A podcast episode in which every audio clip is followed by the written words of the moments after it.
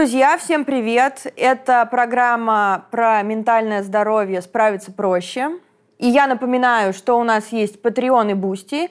И если вы хотите поддержать наш проект, пожалуйста, э, донатьте нам свои деньги.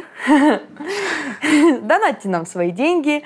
А, все ссылки есть а, в описании этого видео. Вам может показаться, что сегодня вы включили какой-то эмо-контент, и... Поэтому я здесь в противовесе этому эмо-контенту. Да, и немножечко клип uh, My Chemical Romance. Но, пожалуйста, дождитесь разговора с экспертом. Мы вам все объясним. Сегодня тема нашей передачи – пограничное расстройство личности. Да, у меня пограничное расстройство личности. Диагностировали мне его в октябре 2020 года. Его часто путают э, с биполярным расстройством, и надо как раз будет э, с экспертом э, обсудить, почему так часто их путают. Они как два брата-близнеца. И тебе ставили сначала биполярку? Да, и циклотемию еще ставили. О, циклотемия – это вообще любимый диагноз почему-то. Да, у всех. Почему-то ты приходишь, тебя, спра- тебя спрашивают, меняется ли у тебя настроение? Угу. Тебе говорят, да, циклотемия. А оно меняется у всех. Да, тут просто нужно понять, где заканчивается предел этой нормы, измен, измены настроения, угу. и э, тогда уже начинаются вопросы. Карин, расскажи, как тебе вообще жилось и живется, и э, что с тобой вообще? Что со мной вообще происходит? Что происходит? Слушай, ты что орешь на меня периодически? Почему я все время кричу? На самом деле, часто люди мне говорят, что я кричу, и в интернете мне говорят, что я какая-то вот эта вот э, сумасшедшая хабалка, и пора мне в психушку. Но я сейчас объясню, что со мной происходит. В школе не было никаких эмокидов. Я была одна. И все мои друзья не были такими же, как я. Я была одна. И быть подростком грустным – это нормально. Mm. Но я была чересчур грустной. И э, я была чрезвычайно слезливой, чрезвычайно истеричной. А, я дралась в школе, но... С кем дралась? Да со всеми. С мальчиками, с девочками. У меня не было каких-то супер больших проблем а, в школе. Я просто была, типа, депрессивным подростком. У меня большие проблемы начались в молодости. Молодости по... это во сколько? Это после, дв... после 22. Да? Да. Угу. Ну, я первый раз в 16, но это было очень какие-то... Просто это было странно. Я напилась и Слушай, просто в школе я была э, грустным подростком, и э, все вокруг думали, ну вот я повзрослею, и все это пройдет как я говорю, концерт My Chemical Romance уйдет из моей жизни. И я так думала, на самом деле. Ну, а вот это было э, разъедающее чувство пустоты. Я думала, что я не принадлежу этому миру, и этот мир не принадлежит мне. Я всегда чувствовала, что я какая-то не такая, что я... Не, у меня не было самоидентификации. Э, мне оказалось то, что весь мир э, против меня. Но когда тебе 16-17 лет, это совершенно нормально. Ну, ну да. когда ты читаешь Лермонтова «Герой нашего времени», ты а, и, и идентифицируешь себя с Печориным, и тебе кажется, что ты Евгений Онегин Пушкина. Это нормально. Они такие токсичные, блин, Это абсолютно кошмар. ужасные книжки. Ужасные люди. Ну, да. когда ты взрослеешь, вот я сейчас перечитывала это, я понимаю, что это очень токсичные книжки, но тогда я вот читала и думала, блин, вот я Печорин. И в 17 нормально так себя чувствовать, мне кажется. Но потом, когда я стала взрослеть, я поняла, что это чувство у меня не проходит. И а, это усугублялось э, всегда. Лейтмотивом были мои неудачные отношения с мужчинами. Я, это, я всегда очень стыдилась этого, потому что ну, это отстой, когда на тебя влияют э, отношения с парнями. Mm-hmm. Потому что нужно же быть цельным, нужно же не зависеть от э, мужиков, правильно? Особенно, когда ты сильная и независимая женщина. Но ну, тут надо, ты же зависишь не, да, там, не, не материально, никак, ты зависишь эмоционально. Эмоционально, mm-hmm. да. Но меня, я понимаю, все, меня все поломали мужики полностью. Потому что а, первые мои серьезные отношения, вот именно которые там начались в 19 лет и закончились в 22, они меня очень сильно а, разломали эмоционально, разбили мне сердце, и я начала ну, я там уже подтарчивала. Ну, так, аккуратно. Потому что у меня эта зависимость, она была.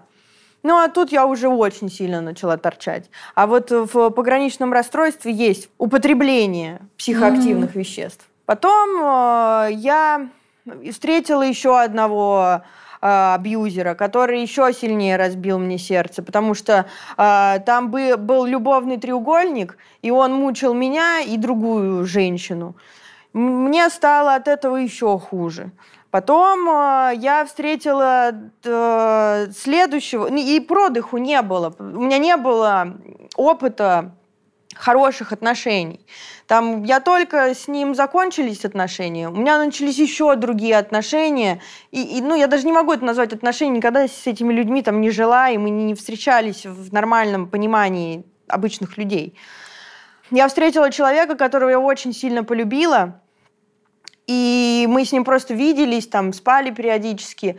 И мне было очень стыдно признаться, то, что у меня к нему настолько сильные чувства. И я э, начала очень сильно употреблять.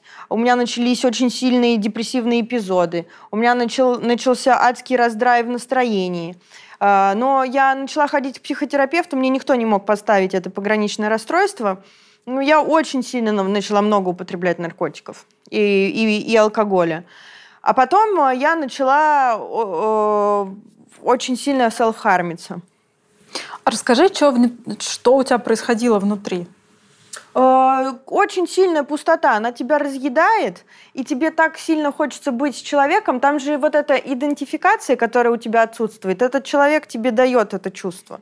А что значит? Я понимаю вообще, о чем Карина говорит, но я буду задавать да. вопросы из народа. Почему? Что значит пустота?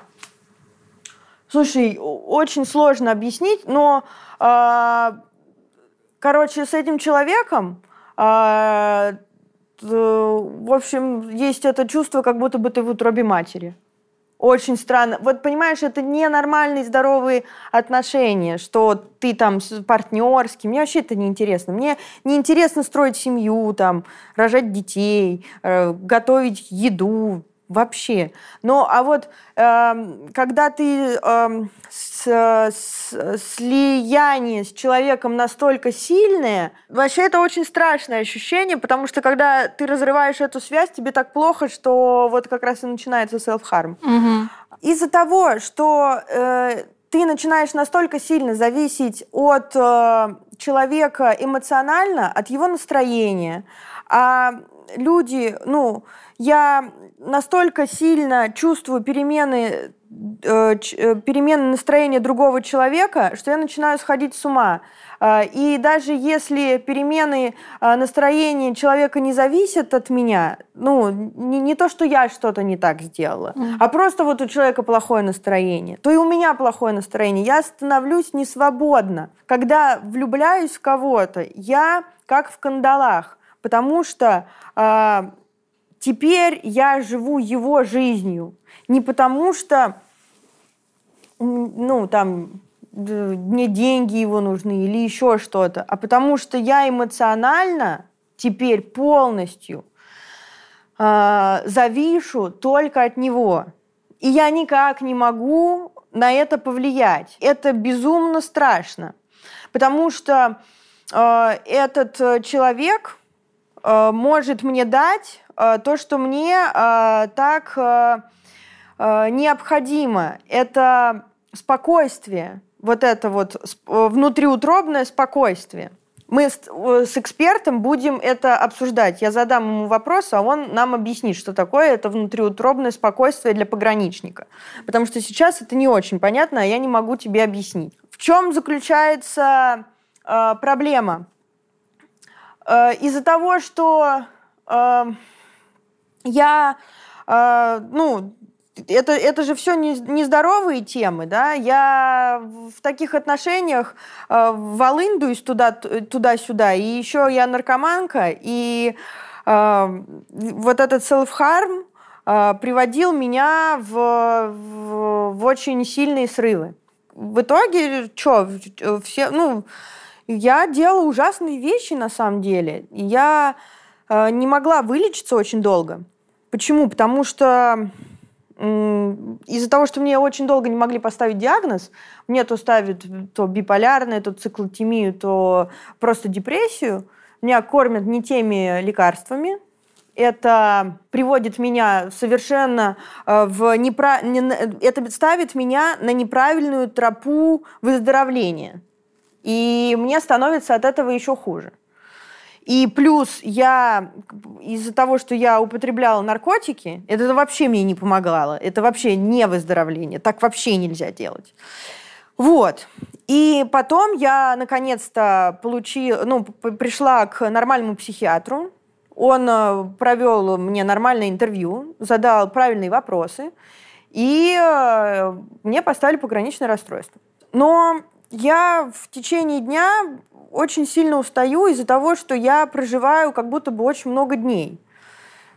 Э, и у меня эти вспышки гнева, они э, приводят э, в... Ну, я не могу их контролировать. Из-за этого, конечно, люди часто, ну, окружающие, меня не понимают. Вообще, знаешь, в чем проблема заключается? Как будто бы весь мир меня хочет ограничить в чем-то, как будто бы хочет посадить меня в какую-то коробку. И это э, мысли очень инфантильного подростка. Вот знаешь, как будто бы э, дети ну, де, ну, вот подростки же, они думают, что ве, ну, весь мир это, ну, ну да, протест. ограничивается их каким-то. Да. да, но мир же мне ничего не должен. Угу. Я миру ничего не должна. И жить э, по, по правилам того, что э, отношения это как, какая-то развлекаловка, и нужно там любить и страсть, и ну, ну, без концепции семьи, это тоже странно. Мне 27 лет. Ну, если, ну, я имею в виду с точки зрения социума. Я, ну, я с точки же, зрения социума, Ну да, да я, угу. я же э, рассуждаю об этом. Че развлекаешься-то? Да, что ты развлекаешься? Пора, пора. Где, где? Кольцо менять надо. Да, но я, правда, не готова к семье, я не готова к детям, потому что я их искренне не хочу. Вот. А представляешь, и э, мне было, знаешь, из-за чего больше всего стыдно? Что мне, я взрослая, ну, типа, я, мне 20, типа, 6 лет. Представляешь, что я делаю в 26 лет? А, я в наркотическом опьянении, а, наношу себе повреждения, звоню чуваку и говорю, что почему ты меня не любишь, я там столько всего в себе, ну, ну я столько с собой сделала, почему ты меня не любишь? Угу. И я не понимаю, как это объяснить. Ну, ну, ну ты понимаешь, что это... Ну, это не объяснить логично, как это можно, может сделать взрослый, э, стабильный человек. И это уже не, не объяснить никакими разумными... Ну, я, я, я же пыталась разумно как-то для себя объяснить, ну, там, что, что со мной не так. И, и, и, и, и для меня это как-то до сих пор э, мерзко. У меня, меня обуревает ужаснейшее чувство стыда, и все по кругу. Mm. И это восьмерка. Мне очень помогает э, оставаться в равновесии трезвость, если вообще можно говорить о каком-либо равновесии э, в моей ситуации. Мне помогает э, жизнь без отношений, потому что в отношениях я не научилась жить. Mm-hmm. И если честно, я готова дать в жертву эту часть моей жизни, при том, что э, это какой-то парадокс. Что мне больше всего нравится моя жизнь в отношениях, потому что это самый сладкий пирожок, в котором я нахожусь, потому что я не, не могу смыслить мою жизнь без отношений. Мне там больше всего нравится. Э, это смысл всей моей жизни, быть в отношениях, погружаться в человека полностью. Но это меня разрушает. Mm. И без отношений я стабильна. Mm. Это, естественно, э, фармакотерапия, хотя она в пограничном э, расстройстве меньше всего помогает.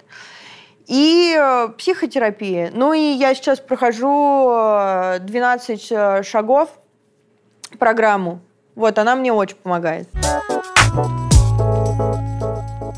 Возможно, вы помните, как в выпуске про я рассказывала, что в маниакальном состоянии постоянно скупаю все онлайн-курсы и вообще все возможные приспособления для того, чтобы реализовывать свою гениальную идею прямо сейчас. Как прекрасно знает Карина, но еще не знаете вы, чтобы все это накупить, я использую не только свои собственные средства, но еще и набираю кучу кредитов. Теперь помимо приложения, в котором я отслеживаю свое настроение, я еще и использую приложение для контроля за своими финансами CoinKeeper. Да, это классное приложение. Мне кажется, это очень важно держать свои финансы под контролем, потому что я тебе очень много раз говорила, что я абсолютно не понимаю, как можно взять и потратить все свои деньги на какую-то ерунду. Да, это очень легко сказать, пока ты в стабильном состоянии, но в маниакальном обязательно нужно все купить сразу, просто все и сейчас. Поэтому сейчас в процессе лечения я стараюсь э, отслеживать свои расходы, потому что цель номер один это, конечно же, закрыть свои кредиты и жить э, дальше как здоровый, нормальный человек с хорошими финансовыми целями, без покупки акриловых красок. Кстати, в приложении есть автокатегоризация операций. Это значит, что если вы показали приложению один-два раза, что это платеж магазин, утренний кофе или маникюр, то оно запоминает, куда относить эту трату в будущем. В тарифе Platinum доступен безлимитный импорт, а это значит, что если вы пользуетесь картами ВТБ, Тинькофф, Альфа-банка или Сбербанка, то приложение синхронизируется с ними, и расходы будут сами попадать в приложение, чтобы вы могли видеть полную картину ваших финансов. У CoinKeeper очень простой и удобный интерфейс. Статистика максимально наглядна и с подробностями помогает анализировать ваш бюджет. Также есть возможность поставить лимиты по категориям, чтобы случайно не перетратить денег. Сейчас можно на три года получить доступ ко всем функциям приложения в 4 раза дешевле обычного, а также получить в подарок финансовый план с инструментами и примерами, как выстроить ваш личный бюджет.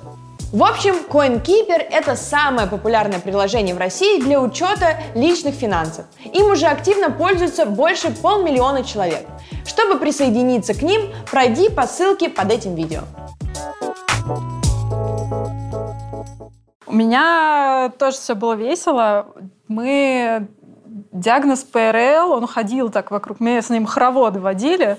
В итоге мне его не поставили, но мне как-то вот вокруг него что-то копали, копали, копали. И потом в итоге, ну, потому что это спектр, у меня выраженные сильно пограничные черты. Возможно, будь мне там 20, может быть, мне бы его и поставили. Сейчас мне ближе к 30, у меня уже много чего отошло. Но у меня вот начались вот эти вспышки гнева, еще в школе. И я швыряла вещи там, я не знаю, когда э, на пианино играла, у меня там не получается этюд. Я все это вышвыривала, я вот так вот долбала по пианино, я не знаю, у меня там вот пять минут этот приступ гнева, потом я опять начинаю что-то делать. Вот, как выяснилось, не все так делают. Я думала, что все так делают. Потому что для я меня это было думала, нормально. Расшвырять ноты по, по это. Вот, потом а я начала справляться с этими такими вспышками гнева, особенно когда я с мамой ругалась. Я вот выходила из квартиры, допустим, мы перед школой поругались, и я со всей дури просто кулаком била об стену.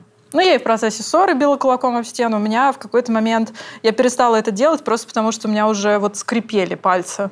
Прям я нормально их так поколотила, что у меня какое-то время их заняло их восстановить. Это продолжалось, мне кажется, вот лет до 23, наверное я вот так вот справлялась, и у меня я доводила своих парней, вот нач... у меня первые длительные отношения, ну как длительный, год, начались в 16 лет, и вот э, я тогда начала чудить. То есть я могла затеять скандал, а, довести его ну, до какого-то большого а, масштаба, говорю, все, мы расстаемся, человек такой, ну, блин, ну, ладно. И тут я иду обратно на попят, ну, нет, пожалуйста, давай мы не будем расставаться. То есть я сначала вот раздула что-то, а потом я такая, нет, давай не будем. И у меня еще бывало, мне кажется, мне было уже 22, что ли, я тоже парню неожиданно в метро, просто тоже после какого-то мелкая какая-то штука, я так, все, мы расстаемся. Он такой, блин, все, я не могу уже, там, типа, я поехал на работу, а я ему потом звоню 20 раз. Ну что, думаю, блин, неужели он действительно поверил, что мы расстаемся, и там, ну, мне надо все это вернуть, а он не берет трубку, ну, потому что, ну, понятно, бешу я его. И, в общем, вот я через вот такие вот э, ну, периодически вот эти скандалы, мы расстаемся, а потом нет, мы не расстаемся. Я вот а, первых там своих двух-трех парней я постоянно через вот это проводила.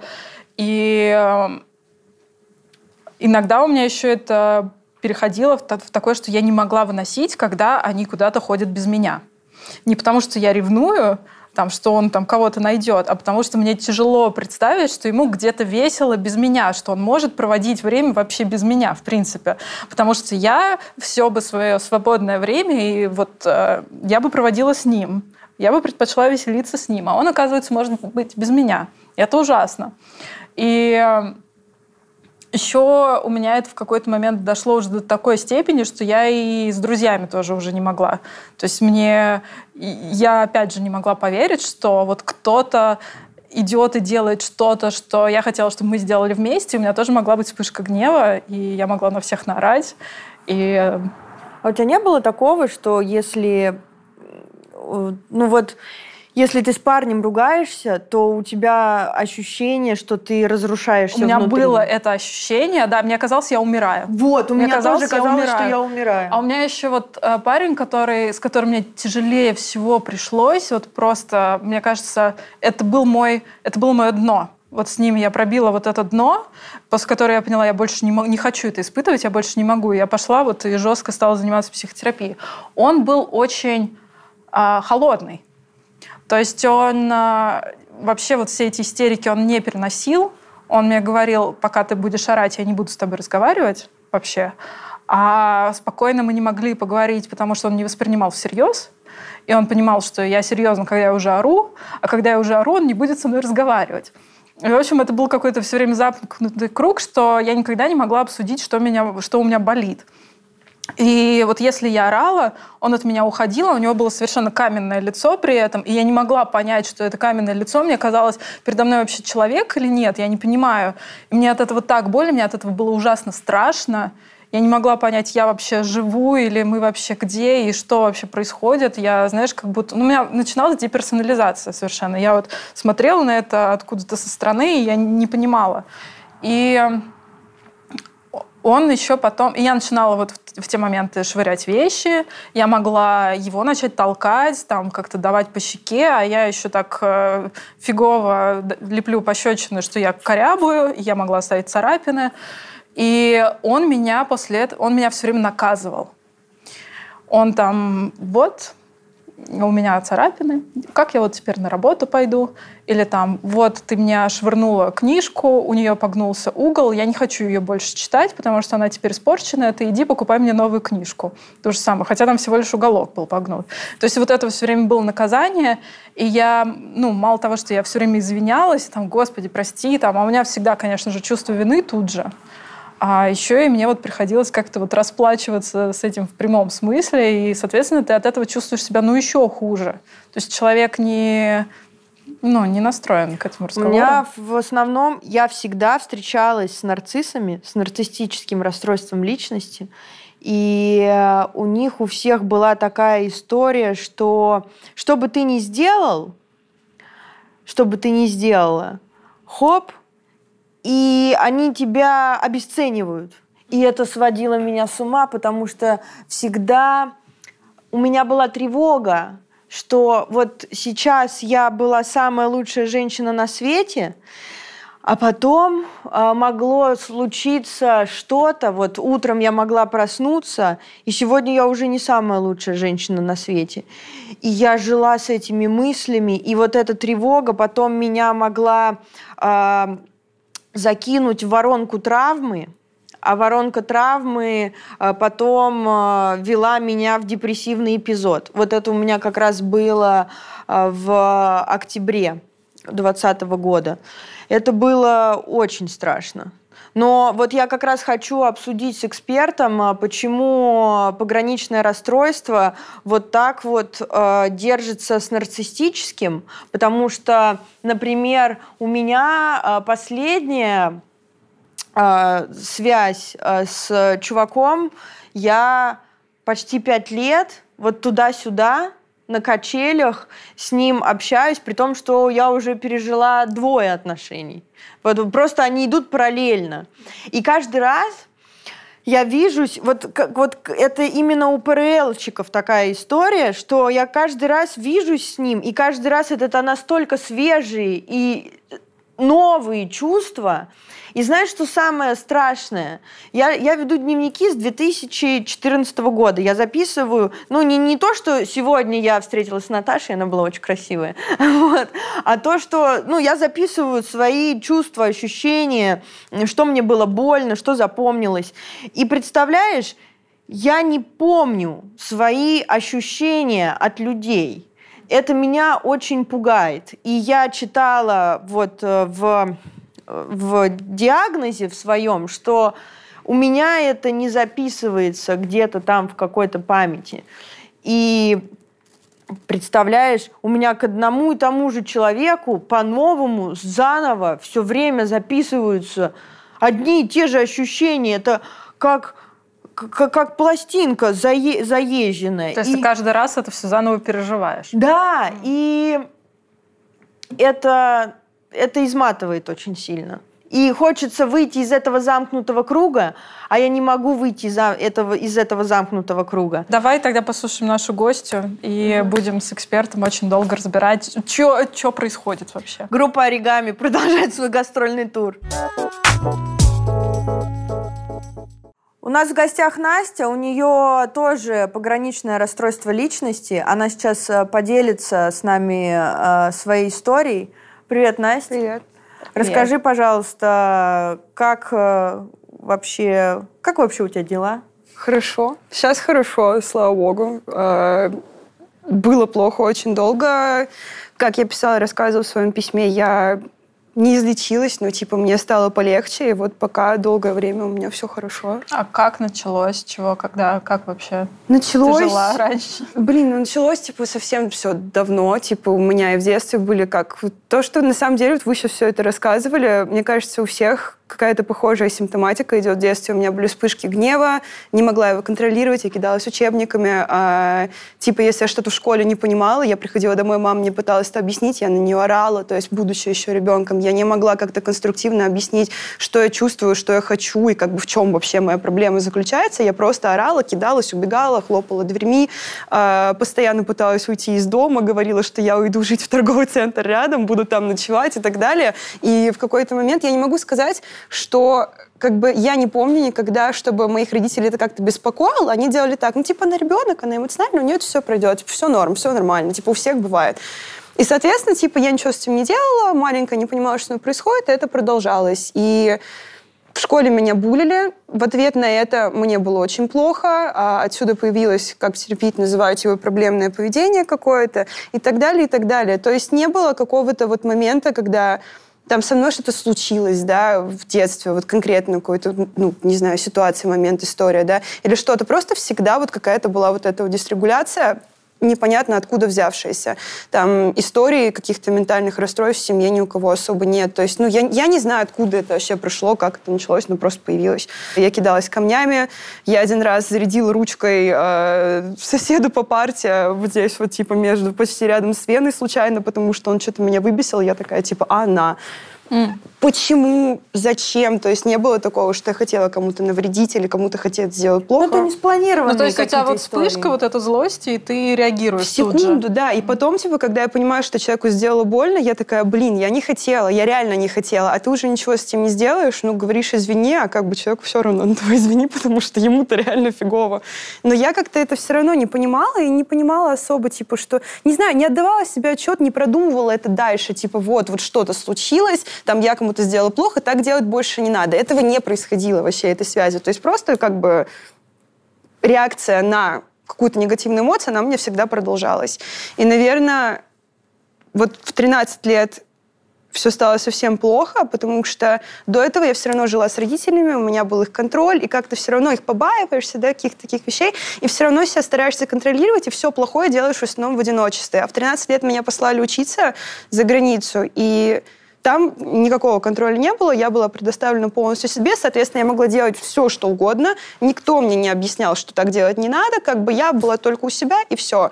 И меня понесло, то есть меня прям понесло. И там уже начались не вспышки гнева, там уже началась история и с употреблением, и просто, в принципе, мне кажется, как будто в меня хаос какой-то вселился, то есть, в принципе, все, что плохое я могла с собой сделать, я это делала. И опять же, не было ни на момент никакой вот мысли, что вот почему, как, зачем, да, типа не хочу так больше. Вот просто вот по, по течению плывешь. Вот какой-то коловорот в голове просто происходит. Ну да, ты просто в этом хаосе варишься и варишься, и не понимаешь, почему, не особо понимаешь, что с этим дальше делать, да и не хочешь как-то. Ну вот как-то как так, наверное, я И выводов никаких особо не делаешь. Да нет, а потому что, я говорю, не хочется. То есть, ну, в принципе, ты не понимаешь, что с тобой что-то не то, да, тебе кажется, ну, типа, мне мама всегда говорила, у меня плохой характер. Я такая, ну, у меня плохой, плохой характер. характер. Да, да, мне говорили, что у тебя просто отвратительный у меня... характер. А меня еще так это давило. Я помню, что вот ничего, как бы я не уч... какая бы я ни была умная, какая бы я ни была талантливая, какая бы я была, не была красивая, вот у меня плохой характер, это все вот на мне клеймо, и все остальное не важно. А было какое-то вот у тебя в подростковом возрасте, ну, я понимаю, что, наверное, в подростковом возрасте не было какого-то самоанализа, но по воспоминаниям чувство пустоты, отреченности. Конечно, да. У меня было ощущение, что меня никто глобально не понимает всегда. То есть угу. в любой непонятной ситуации я у себя есть только одна. Угу. И, естественно, это подтверждал буллинг, потому что, ну, меня там чморили в школе, я такая, блин, ну я реально никому не нужна. А, отсутствие отсутствие каких-то вот родительской заботы, что ли. То есть папа меня всегда поддерживал, и я ему очень за это благодарна. Мне кажется, я бы себя, наверное, нехорошо так говорить, но я бы себя не вытерпела реально с тем, что я творила, будучи родителем. Угу. Мама особо не поддерживала меня, я думаю, в связи с тем, что она не понимала, что происходит. Типа, она просто не в состоянии была понять. Естественно, как бы, ну, у их поколения, для них вообще, типа, ментальное здоровье, типа, что это такое, такое бывает, это можно лечить, типа, это нормально, что? Это второе, типа, что меня не любят родители. У меня ничего не вязалось ни в каких личных отношениях. У меня с друзьями все было плохо, типа я очень близко с людьми сближалась, потом они мне предавали, уходили, это тоже это все подтверждало. То есть вот эти вот все какие-то жизненные ситуации, они вселяли в мою голову все больше и больше, что я никому не нужна. Из-за этого мне было все больше пусто, мне было все больше именно одиноко. То есть, ну, я могла находиться, вокруг меня там типа 40 людей, а мне одиноко. То есть я могу с ними разговаривать, я могу что угодно делать, я могу тусоваться адски в этот момент и типа даже делать вид, что мне очень весело, но мне одиноко внутри. Ну вот это классическая история про то, что я тоже очень много тусовалась, но мне было безумно одиноко все время. Очень да, сильно одиноко. такое одиночество в толпе по Фиджеральду. Когда ты поняла то, что нужно обратиться за помощью? Ну, как когда, в общем, ты первый раз пошла там, к психотерапевту? Первый раз лет в 20 с чем-то. А, я не знаю даже, что меня на это сподвигло. Мы были два месяца с родителями, отдыхали в Хорватии. И как бы получается, что там ничего нет, у меня там нет друзей, ничего не происходит, я абсолютно как бы отрезана от своего мира, к которому я привыкла, дом пустой, вокруг ничего нет, я и родители. Угу. Ну, типа компьютер, все. И не знаю, меня, наверное, добило то, что мне стало еще более одиноко, просто потому что по факту я была в пустоте, и вокруг ничего не происходило, у меня была жуткая депрессия. Mm-hmm. То есть я вообще не выходила из комнаты, я просыпалась, включала кондиционер, включала сериал, спала, просыпалась максимум, когда спускалась покушать, все. И мама на все это смотрела, она достаточно сильно это переживала, ну, типа, ей не нравилось, она это немного агрессивно на меня выливала, и в итоге закончилось тем, что я понимаю, что, типа, либо сейчас я с собой что-то сделаю, и как бы на этом все закончится, я причиню боль, типа, моим родителям, которые прям находятся совсем рядом, чего не было миллион лет. Я не хотела этого делать. То есть я никогда не хотела никому наносить никакой-то вред, ну, осознанно. Я просто к маме подошла, то есть у меня не было никаких ресурсов, чтобы самой найти там психолога или врача, потому что банально, ну, я не знаю язык, я там не живу, мама там живет всю жизнь, то есть она прошаренная, она знает, куда пойти, что делать. А я не знаю, то есть единственный человек, к которому могу, могу обратиться, это она, и у нас с ней не очень хорошие на тот момент были отношения, но я как бы себя пересилила, подошла к ней, я говорю, мам, я говорю, я понимаю, что ты меня не понимаешь, но типа ситуация такая, если бы у меня сейчас был пистолет, ну, угу. я бы его использовала, да. Угу. А, пожалуйста, помоги, типа, мне с этим что-то сделать, потому что, ну, типа, вот такая ситуация, ее не нужно понимать, ее нужно решать. И ну, она... то есть тебя провалило уже в какую-то депрессию совсем? Ну, это... это жесткая была депрессия. Ну, типа, это, наверное, топ-3 вот такое у меня в жизни было. То есть, ну, это два месяца, вот два месяца это просто в лёжке, жесткой. И как бы в какой-то момент, ну, это доканывает. Просто ничего не можешь с этим сделать, особенно если тебя никто не поддерживает. А у тебя были какие-то приступы селф-харма вообще за, ну, на протяжении всей Скандалов жизни? с парнями? Да. да, скандалов. У меня, в принципе, все отношения, кроме тех, в которых я нахожусь сейчас, были абьюзивные в моей жизни. И я не могу сказать мне кажется, я это искала в какой-то момент. Типа я вот поняла, что так можно, что это глушит какую-то внутреннюю боль. То есть, условно, что не ты себе наносишь вред, как бы не ты ответственен за это, а вот кто-то другой тебе делает плохо, эмоции от этого, в принципе, те же самые, можно это как-то использовать, как такой вот механизм, да, саморазрушительный. И меня на эту дорожку занесло. Self-harm начался у меня тоже лет в 13. Угу. Я думаю, я узнала, что это такое, потому что я, естественно, была эмо-ребенком, и это все очень графично везде показывалось. Я поняла, что так можно, и я попробовала первый раз вот тоже в школе. Я не могу сказать, что мной двигало в этот момент абсолютно. То есть я помню кадр, что это происходит, как я к этому пришла, да, типа почему, что я чувствовала в этот момент, я не знаю. И просто после этого дорожка пошла на скат. Это никогда не было моей основной основной как бы проблемой и основным методом заглушения вот этого mm-hmm. вот одиночества и пустоты, но оно присутствовало. Mm-hmm. То есть скорее я к этому прибегала, когда у меня не было ничего другого. Условно, я не могу там пойти употребить, mm-hmm. я не могу пойти потусоваться, я не могу там пойти с кем-то переспать, да, я не могу вот чего-то такого сделать. Это есть, но доступно, это я могу. Расскажите мне, вот, девчонки, вот у вас есть этот опыт селфхарма, у меня его ну, очевидного какого-то нет. Что вы чувствуете вообще в этот момент перед тем, как вот пойти и что-то сделать себе, нанести какую-то физическую боль? Слушай, ну вот у меня, я всегда весь свой селф-харм наносила только будучи либо в алкогольном опьянении, либо в наркотическом, потому что в трезвости я могу это контролировать. У меня вообще очень э, странно, что, э, да, ну хотя не странно, вообще очень понятно в ПРЛ, э, в течение дня я очень часто об этом думаю, и, например, в течение дня у меня бывают моменты, когда у меня очень хороший хорошее настроение, а иногда бывает, что есть желание что-то с собой сделать. Вот. Но когда я это делаю, а я не знаю, просто вот есть желание из-за какой-то адской пустоты это э, перенести э, в физическую боль. То есть э, такая сильная эмоциональная боль, да, сильная которую ты не можешь выносить. боль, э, поскольку, ну, у меня вот это все из-за чувака, и вот мне так и больно, и обидно, что вот опять что-то не получилось, или опять там он с другой там девушкой, и мне так сложно принять это, и я вот это все переношу на э, self-harm. Вот у меня лично такая история. Настя, у тебя как? Ну, у меня это больше как накопление какого-то негатива внутри, то есть вот ты испытываешь, например, неважно, что это, гнев, страх, да, вот все негативные эмоции, которые есть, они накапливаются в один большой кризис который там, ну, по факту кризис, я не помню, у меня в терапии, кстати, с этим была проблема, потому что я была уверена, что кризис может длиться типа двое суток, а мне сказали, что он длится типа час, и я до сих пор максимум типа час. Я до сих пор не до конца могу этого понять, но, как я понимаю, вот это вот кризисное состояние, это вот большой, большой взрыв, да, то есть у тебя это копится, копится, копится, и у тебя есть вот эти вот последний пик несколько секунд, когда тебе совсем плохо, и вот это вот, ну, здесь уже дорожка типа на развилку встает, ты либо с собой что-то делаешь, либо ты себя как-то останавливаешь, применяешь какой-то навык, да, то есть, ну, что-то должно произойти здесь. И мне, у меня желание причинить себе боль а, возникает вот именно на этом пике. И у меня скорее, типа, у меня как блин, у меня как тело, типа, все горит, вот оно все в иголках, и, типа, вот ты понимаешь, тебе нужно как-то вот это вот... Ну, вот как у тебя теш, чешется что-то очень сильно, вот тебе надо почесать. Вот мне вот с этим как-то это связано. Не знаю, физическое больше какое-то. Выливается физическое какое-то ощущение в конце, в итоге. Ну, я это понимаю в контексте вот этой какой-то агрессии или там каких-то ссор, когда я вот начинаю уже бить и швырять вещи. Ну вот это, То есть наверное, ты не похоже. можешь это контролировать, все, оно уже тебя, все тело вот тебя поглотило вот этим. Да, да, да. Вот у меня больше это в контексте э, стыда и какого-то наказания себя. У меня вот нет наказания, у меня больше это с облегчением каким-то связано. То есть что Да, это... наоборот. Вот ты пошла к терапевту. Как у тебя дальше дела развивались? Хорошо, а, ну нет, нехорошо. И все. Та-да-та-да-там.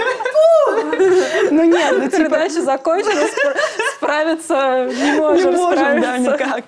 А, да нет, блин, ну первый терапевт, она отстойная просто была, блин, не в обиду ей, ну просто она не... Ну, я это говорю не, не оценочно как-то, ну просто типа она не была психотерапевтом, который психотерапевт. Есть же психотерапевт, есть counselor, да, по-английски, не знаю, как по-русски А у называется. нас нету такого. Ну, как психолог-консультант. Да. Вот, да. Ну, типа, они не, не аккредитованы банально, чтобы Работать с тебя лечить. расстройствами, Да, они да-да-да. могут послушать, как бы подсказать что-то. Вот. И как бы она была вот этим человеком. Она не была психотерапевтом как таковым. Соответственно, она могла меня послушать, подсказать, рассказать что-то, помочь какие-то вещи в себе найти, но не могла меня вылечить или поставить на путь лечения.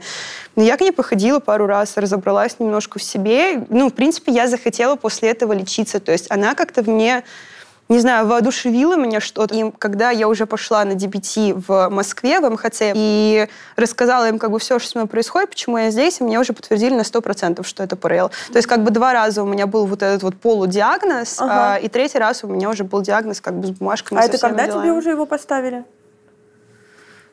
То ли в апреле, по-моему, прошлого года. А тебе сейчас уже сколько лет? 25. 25. Вот. Ну, ну, как бы, ну, я, считай, знала, ну, как бы я была уверена, что у меня ПРЛ. Ну, как бы мне повезло, что то, что мне озвучивали, оказалось правдой, но плюс, как бы, я это учила в универе еще, типа, на психологии, и я, как бы, была уверена, что это я, вот, А у, 100%. а у тебя сейчас какая получается терапия? Ну, вообще, какая у тебя сейчас фармакотерапия, психотерапия? Что ты сейчас вообще В делаешь? данную секунду не делаю ничего. Я вышла из терапии в январе.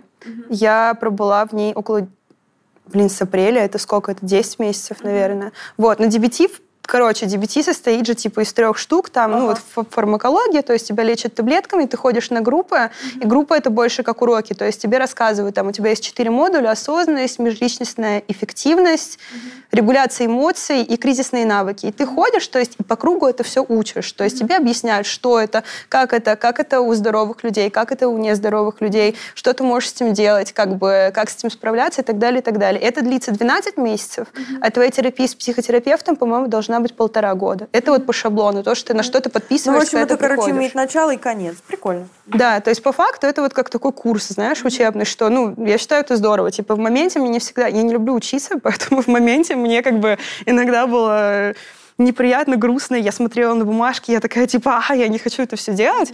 Но, в принципе, это очень удобно, потому что, во-первых, знаешь, что это закончится, да, как бы рано или поздно. И Ну, не психоанализ длиной в 2000 миллиардов лет. Там, знаешь, еще очень легко говорить с психологом, потому что вообще как бы задача психолога в DBT — это объяснять тебе навыки, которые ты не понял на группе. Но мне очень повезло вот с моей психотерапевткой, потому что она говорила со мной, о чем я хочу. То есть она как бы... Я приходила на сеанс, она говорит, что у тебя случилось? Типа, хочешь о чем-то поговорить? Если есть какая-то типа супер важная вещь, мы это обсуждали. Если нет, она мне спрашивала про группу. а Если там что-то, мы прорабатывали мое прошлое. Так и, и получается, ну, тебе помогло это вообще? Как, какие у тебя, какой у тебя фидбэк от э, твоей те- терапии э, DBT?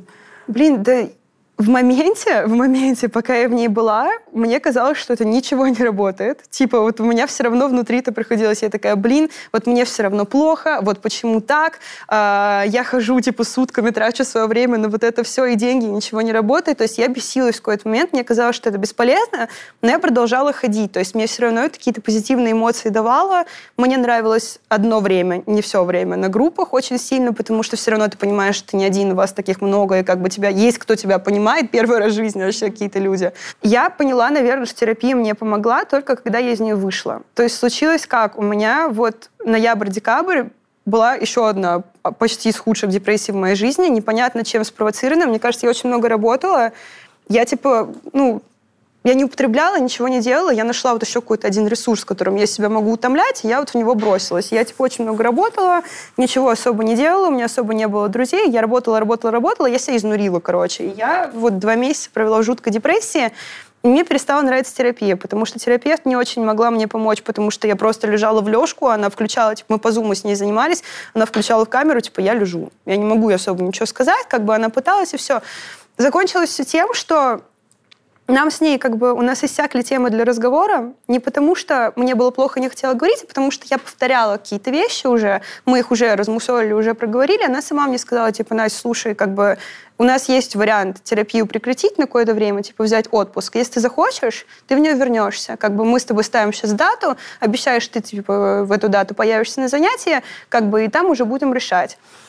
Я подумала, и я сказала «да», не потому, что я была как бы к этому готова, потому что мне было настолько плохо, что я просто... Мне вот еще один какой-то груз в жизни убрать, какой-то вот куда-то, что, куда мне надо ходить, что-то мне надо делать, мне бы стало легче. И я вышла, и мне было очень страшно. Я думала, что я не справлюсь, а потом как-то, не знаю, как-то я начала жить, и я поняла, что все навыки, которые мне терапия давала, типа, я их автоматически в жизни применяю реально. То есть я не отдаю себе в этом отчет, но там не знаю, да банально есть навык такой классный, типа проверка фактов. Вот ты вот паникуешь, да, вот там, не знаю, ты думаешь, что вот, не знаю, завтра апокалипсис произойдет. Ты пишешь на бумаге, я думаю, что завтра произойдет апокалипсис. И ты пишешь все факты, которые это подтверждают, и все факты, которые это не подтверждают. И когда ты понимаешь, что факты, которые не подтверждают больше, ты успокаиваешься. И вот такие вот какие-то штуки, которые меня научили, я начала их использовать, я поняла, что это реально работает, и мне просто полегчало адски. И мы с ней вот встретились, конце января или в начале февраля снова.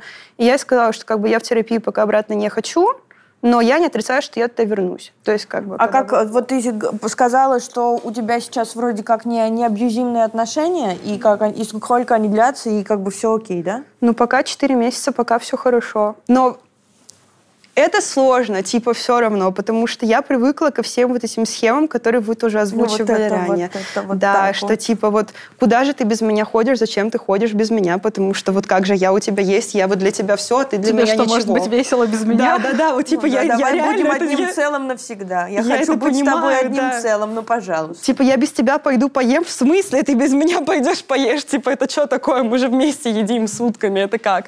Вот, типа вот к таким вещам каким-то, да, я привыкла к тому, что Плюс это накладывается на абьюзивность. Я привыкла к тому, что меня никуда не пускали, например, и, соответственно, я ждала этого от человека. И тут как бы я вот, например, в отношениях сейчас, и мне поначалу было очень сложно, потому что я пыталась привыкнуть к тому, что мне, типа, можно вообще что-то делать. Типа, я, я имею собственное мнение, я могу куда-то ходить.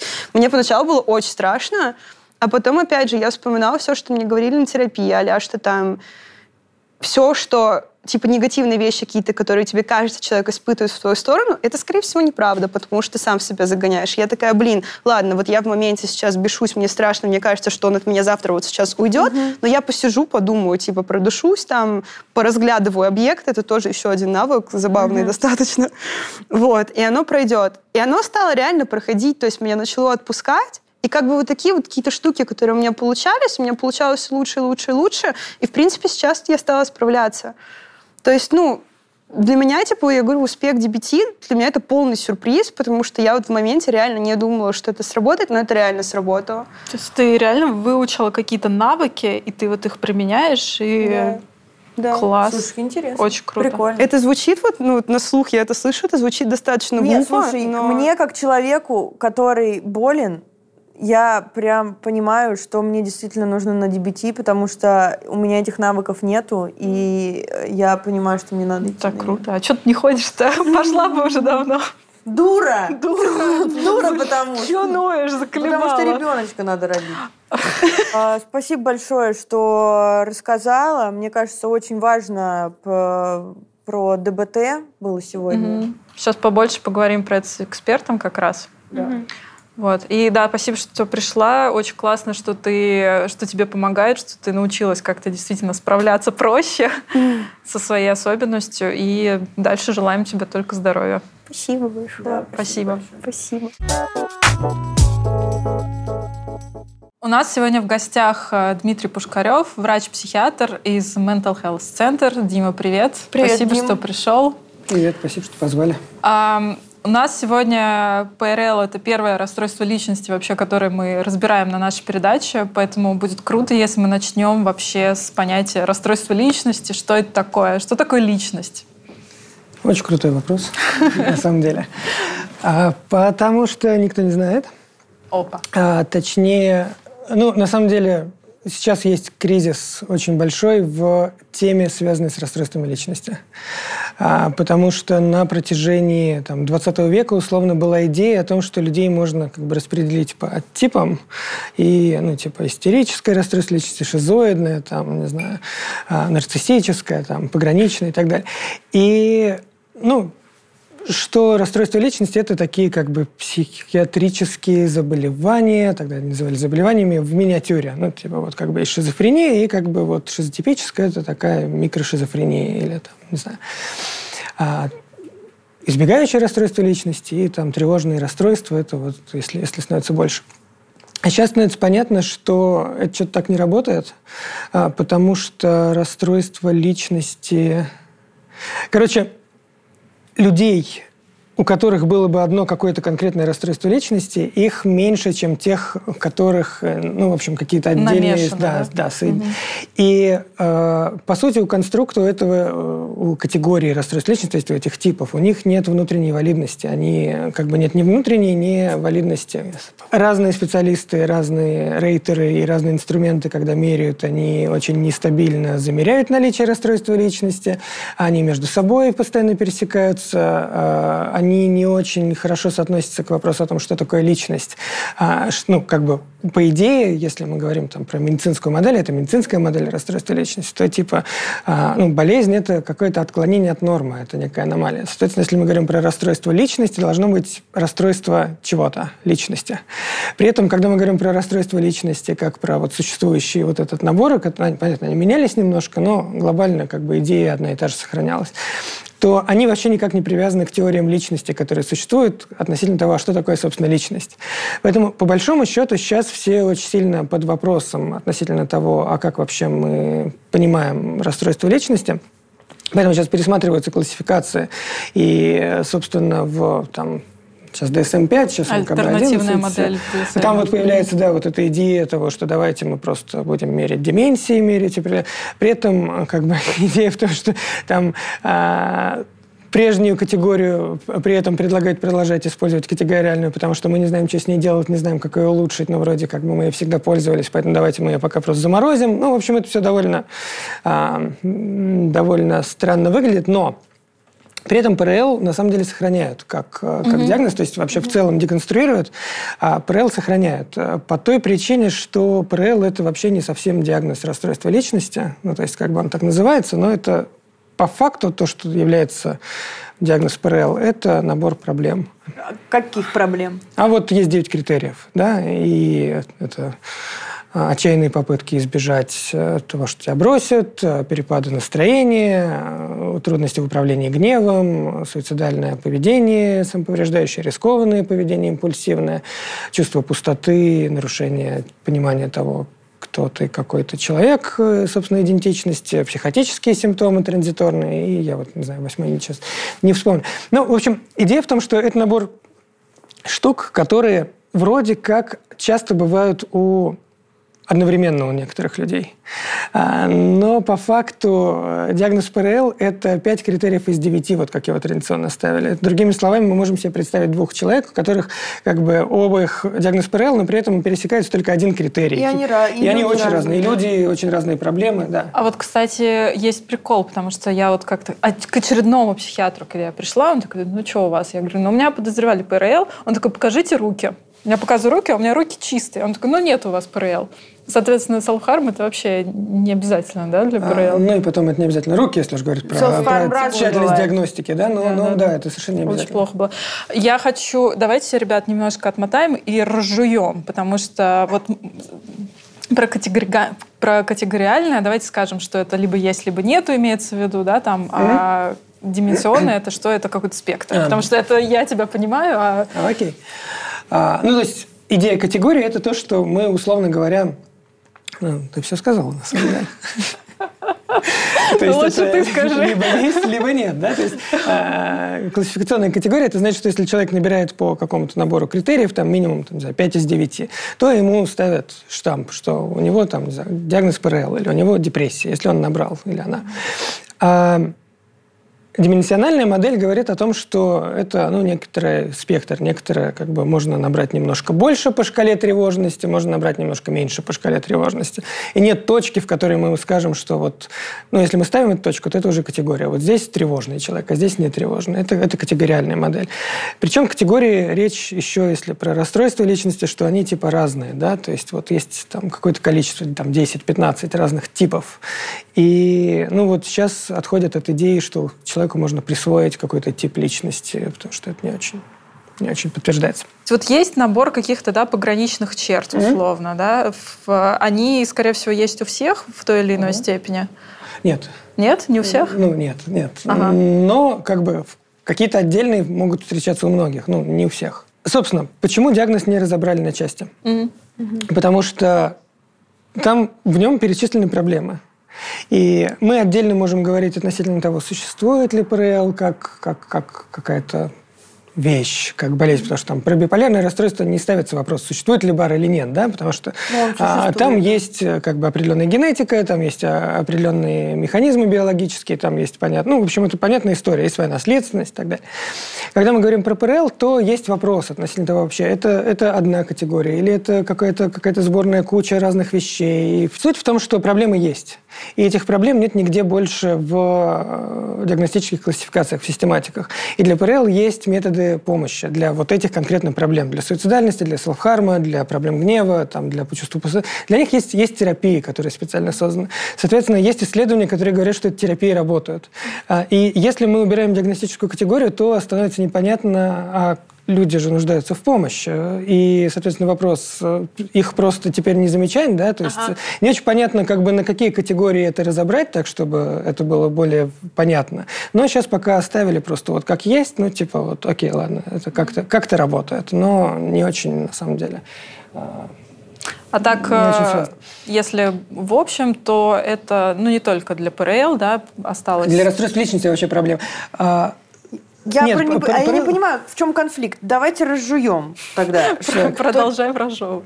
Типа конфликт в том, что расстройства личности настолько переплетены между друг другом, что нельзя разобрать их в разные коробочки, что вот есть одно, есть другое, есть третье. Во-первых. И поэтому хотят сделать какое-то вот одно расстройство личности, чтобы лечить его и не ставить в... Отойти от категории расстройства, от, скорее. Отойти от категории и названий? Или в, в чем... В чем почему они ругаются? А, как бы один, одна проблема в том, что не очень понятно, да, они так переплетены, что мы типа не можем сказать, да, этот там Драйзер, а этот там да. кто там, они Наполеон, да, да, да, да. Не можем дать человеку вот эту. Да. А, с другой стороны... Глубока сейчас была шуточка. Хорошо. А, с другой стороны, а, есть вопрос вообще, существуют ли они в принципе расстройство личности. Да. Ну, то есть это способ смотреть на реальность из серии. О, вот это, это расстройство личности. Типа. А тогда чем мы все болеем? А, а вот это вопрос. И, собственно, то есть то, что понятно, что вообще сама модель, она не очень работает, расстройство личности, потому что расстройство личности, если мы говорим, что такое расстройство личности, типа личность, она расстроена. Да, а мы не очень понимаем, что такое личность, когда мы говорим про расстройство личности, потому что вообще не привязано к теориям личности нормальной. То есть непонятно, что расстроилось. Э, ну, как бы там, там не описывается, что расстроилось, описывается набор проблем у людей. А с другой стороны, когда мы а, говорим про расстройство личности, то сама идея этой концепции в том, что это, ну, окей, хорошо, допустим, мы говорим, что это там набор каких-то там привычек, э, способов реагировать эмоционально, там, поведенчески, э, когнитивно и так далее. Хорошо. Но когда мы говорим про расстройство личности, мы подразумеваем что-то, ну, типа стабильное, которое держится на протяжении, там, не знаю, жизни или там, а, и вот эти старые авторы, там, начала 20 века, у них была идея, что личность, ну, и новые тоже, кстати, А, есть. Вот. Но, в общем, идея в том, что, что это может, расстройство личности, оно может только как-то немножко измениться, там, смягчиться немножко или там как-то в какую-то сторону повернуться, но в целом оно на всю жизнь. А, проводились катамнистические, катамнистические исследования. Это когда берут людей, а, там, не знаю, 100 человек, а, и их всех тестируют, и потом с ними же встречаются, например, там, через три года, и еще раз тестируют, и еще раз, там, еще раз через, там, через 10 лет, еще раз, тех же самых. Фильм «Бойхуд». Прям. Это longitudinal, да, да, да, да. Угу. И собственно, стало понятно, что расстройства личности, они меняются на протяжении этих лет. То есть, как бы, это не то, что такая стабильная штука, как казалось раньше. Они меняются гораздо быстрее, они меняются там за пять лет уже. В смысле? Значит, у тебя может быть ПРЛ, а потом ты ушел из ПРЛ в, а. в шизотипичное? А, ну, это, наверное, уже э, не очень как бы частый сценарий, но да, действительно были исследования там 15 Вы меня пугаете. Да не, он скорее уходит вообще, да? Что? И, ну, во-первых, есть данные о том, что да, они могут э, просто исчезать, диагноз может исчезать, и там могут оставаться черты или может вообще ничего не оставаться. Во-вторых, есть данные, которые говорят о том, что при... Ну, это уже не чисто на ПРЛ исследовали, а на, на раз... что просто разные рейтеры там с, с разницей в год одного человека и того же оценивали и ставили разные диагнозы расстройств личности. Ага. И это еще одна проблема, потому что, ну, как бы вопрос, о чем мы вообще говорим, если пять психиатров, шесть мнений, да, и как mm-hmm. бы... Как можно заболеть ПРЛ? Короткий ответ заключается в том, что нужно родиться с определенным мозгом, более эмоциональным, более чувствительным, и э, нужно оказаться в определенной среде, которая не помогает этим мозгом управлять. Наша любимая биопсихосоциальная модель, о которой мы трубим в каждом выпуске. Да, да. да. Условно, значит, эмоциональный ребенок э, родился в семье, где постоянно инвалидируют его эмоции. Например. А, ну, это как бы это одна из версий. Ну, одна из. А, да, как раз это дебетишная версия. Глобально да, но фишка в том, что на самом деле он может и не оказаться в ситуации, где инвалидирует его эмоции. Mm-hmm. А, потому что вот мне очень нравится, я тут смотрел лекцию, я, по-моему, это везде повторяю, потому что это прям очень крутая, на мой взгляд, метафора. А, вот, Моя коллега из Штатов, Мэри Полды в Альдиве, она ведет, э, ну, она и дебетотерапевт, и ведет группы для членов семьи людей с ПРЛ. И вот она э, сравнивает с одуванчиками, орхидеями. То есть идея в том, что вот мы все рождаемся с каким-то мозгом, да, и вот есть одуванчики, это ну, вот такой цветок, который, он пробивается сквозь все сложности. Да, Чисто его можно, его, да, его можно топтать ногами, его можно, там, не знаю, скашивать газонокосилкой, да, можно что угодно с ним делать, он все равно вырастает на том же месте. И мозг большинства людей, в принципе, э, устроен похожим образом. В том смысле, ну, в том смысле, Везет. что э, с людьми, люди, в общем, если так посмотреть, исторически сталкиваются с огромным количеством вообще душераздирающих вещей, и всякий трэш происходит, но как-то выживают, находят какой-то способ. И есть такой цветок, как орхидея. Если кто-то выращивал орхидею, то, в общем, ее довольно сложно, во-первых, сделать так, чтобы она осталась жива, во-вторых, сделать так, чтобы она еще цвела, да, потому что требуется определенный скилл и нужны определенные условия. Но если этого удается добиться, получается очень красивый цветок. Вот мозг э, человека с ПРЛ можно сравнить с э, вот такой орхидеей. То есть это мозг, который более эмоционально чувствительный, а, более иногда импульсивный, э, некоторые эмоции сильнее, префронтальная кора по-другому работает, считываются сильнее реакции невербальные. Хотя это вопрос, на самом деле, детей мало кто исследовал, это в основном уже все равно на взрослых. Поэтому на взрослых, это, это, да. поэтому это гипотеза, это версия. Угу. Вот, но идея в том, что человек может родиться в семье, которая, в общем, не то, что она какая-то жуткая семья, это может быть нормальная семья. Но если родители просто не знают, что с этим делать, у них другой темперамент, они не имеют своего собственного опыта, как справляться с такими сильными эмоциями, они просто не понимают, что ты, что ты, расстраиваешься, ну, вот да. о чем речь. Угу. Вот то это само по себе может быть проблемой, потому что ребенок это, не знаю, можно с расстройством аутистического спектра сравнить, например, да, где ребенку нужна определенная среда и определенное дополнительное обучение для того, чтобы адаптироваться.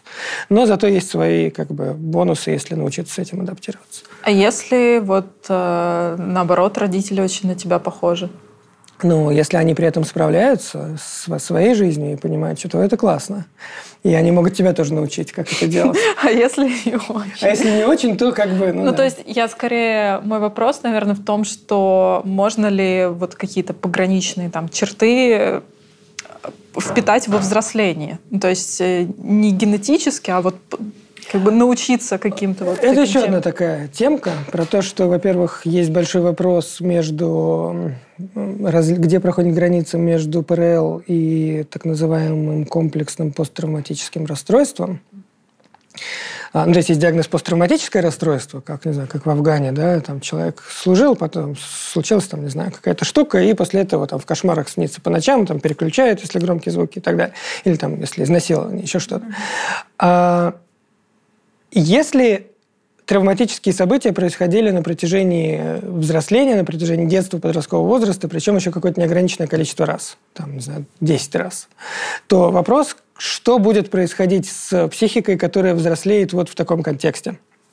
И есть концепция, она, ну, пока такая ну, условно входящая в мейнстрим, но она сравнительно недавно начала входить в мейнстрим, то есть ну, ее нет, например, в систематиках. Но есть концепция, например, комплексного ПТСР, что вот, вот такая множественная травма, она приводит к определенным личностным а, проявлениям, и которые очень похожи на ПРЛ. И на самом деле есть вопрос, есть мнение, там кто-то говорит, что а, ПРЛ, там большая часть это вообще комплексная ПТСР, или что ПРЛ не существует, кто-то говорит, что это разные вещи, но граница вот так проходит. Ну, в общем, там можно поспорить подцепить это можно, наверное, в каком-то смысле, в том смысле, что если мы сталкиваемся с какими-то вещами, которые нас, э, ну, во-первых, ПТСР, в принципе, довольно сильно нарушает регуляцию эмоций.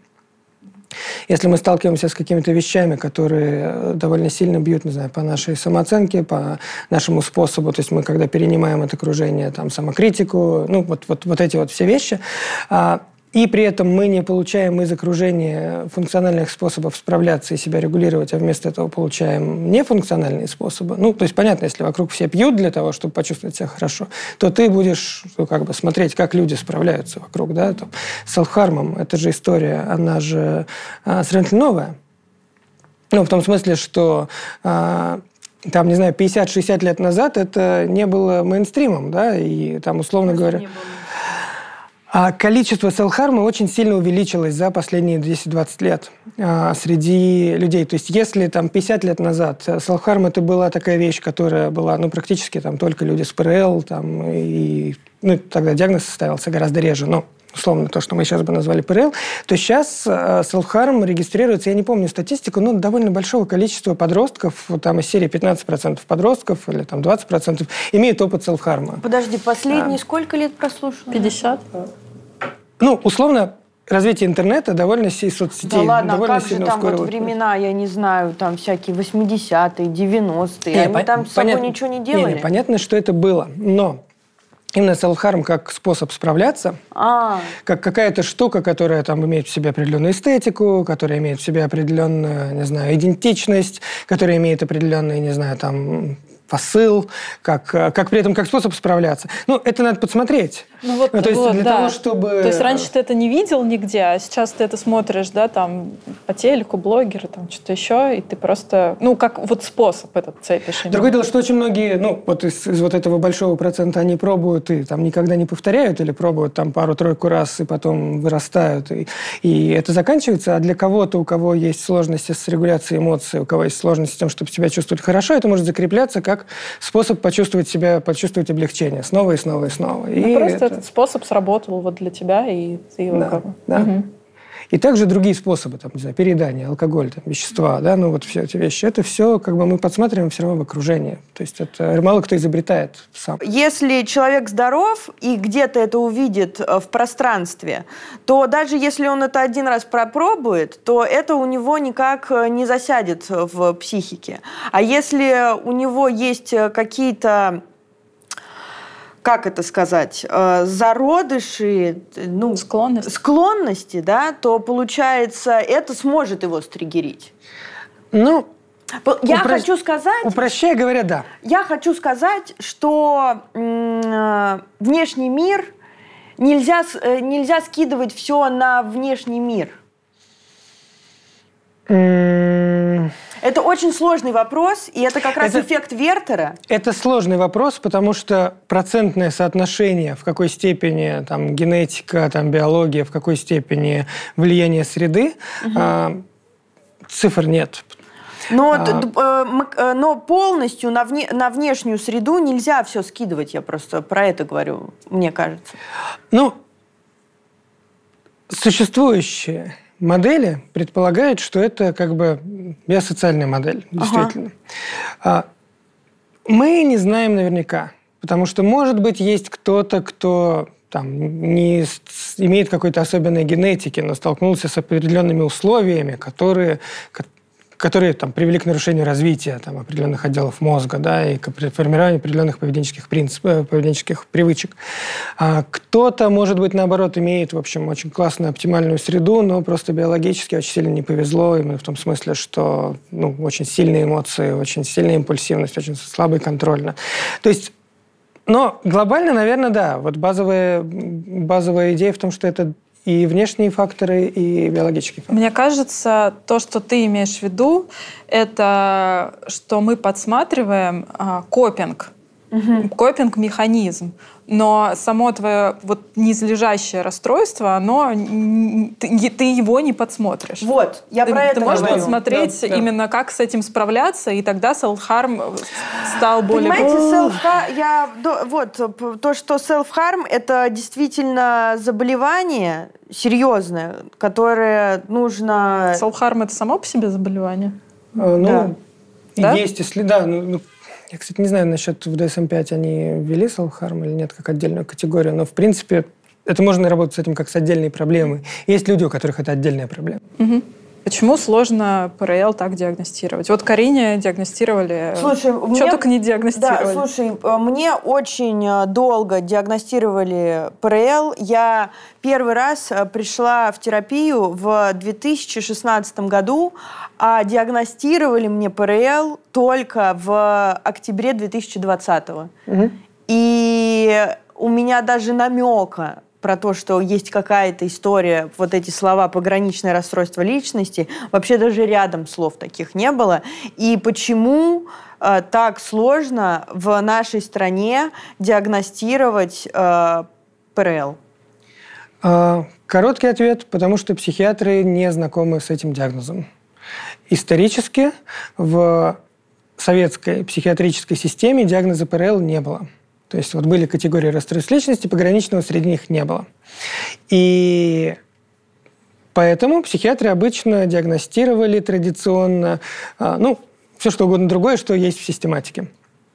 А Сейчас ситуация немножко меняется, потому что ну, появляется довольно много разговора про ПРЛ, появляются специалисты, которые занимаются терапиями, потому что терапии-то работают, и, соответственно, а, ну, опять логика такая же, как и на самом деле вот в международных, появляют, поскольку есть методы помощи при таких проблемах, то и как бы про диагноз начинают тоже говорить.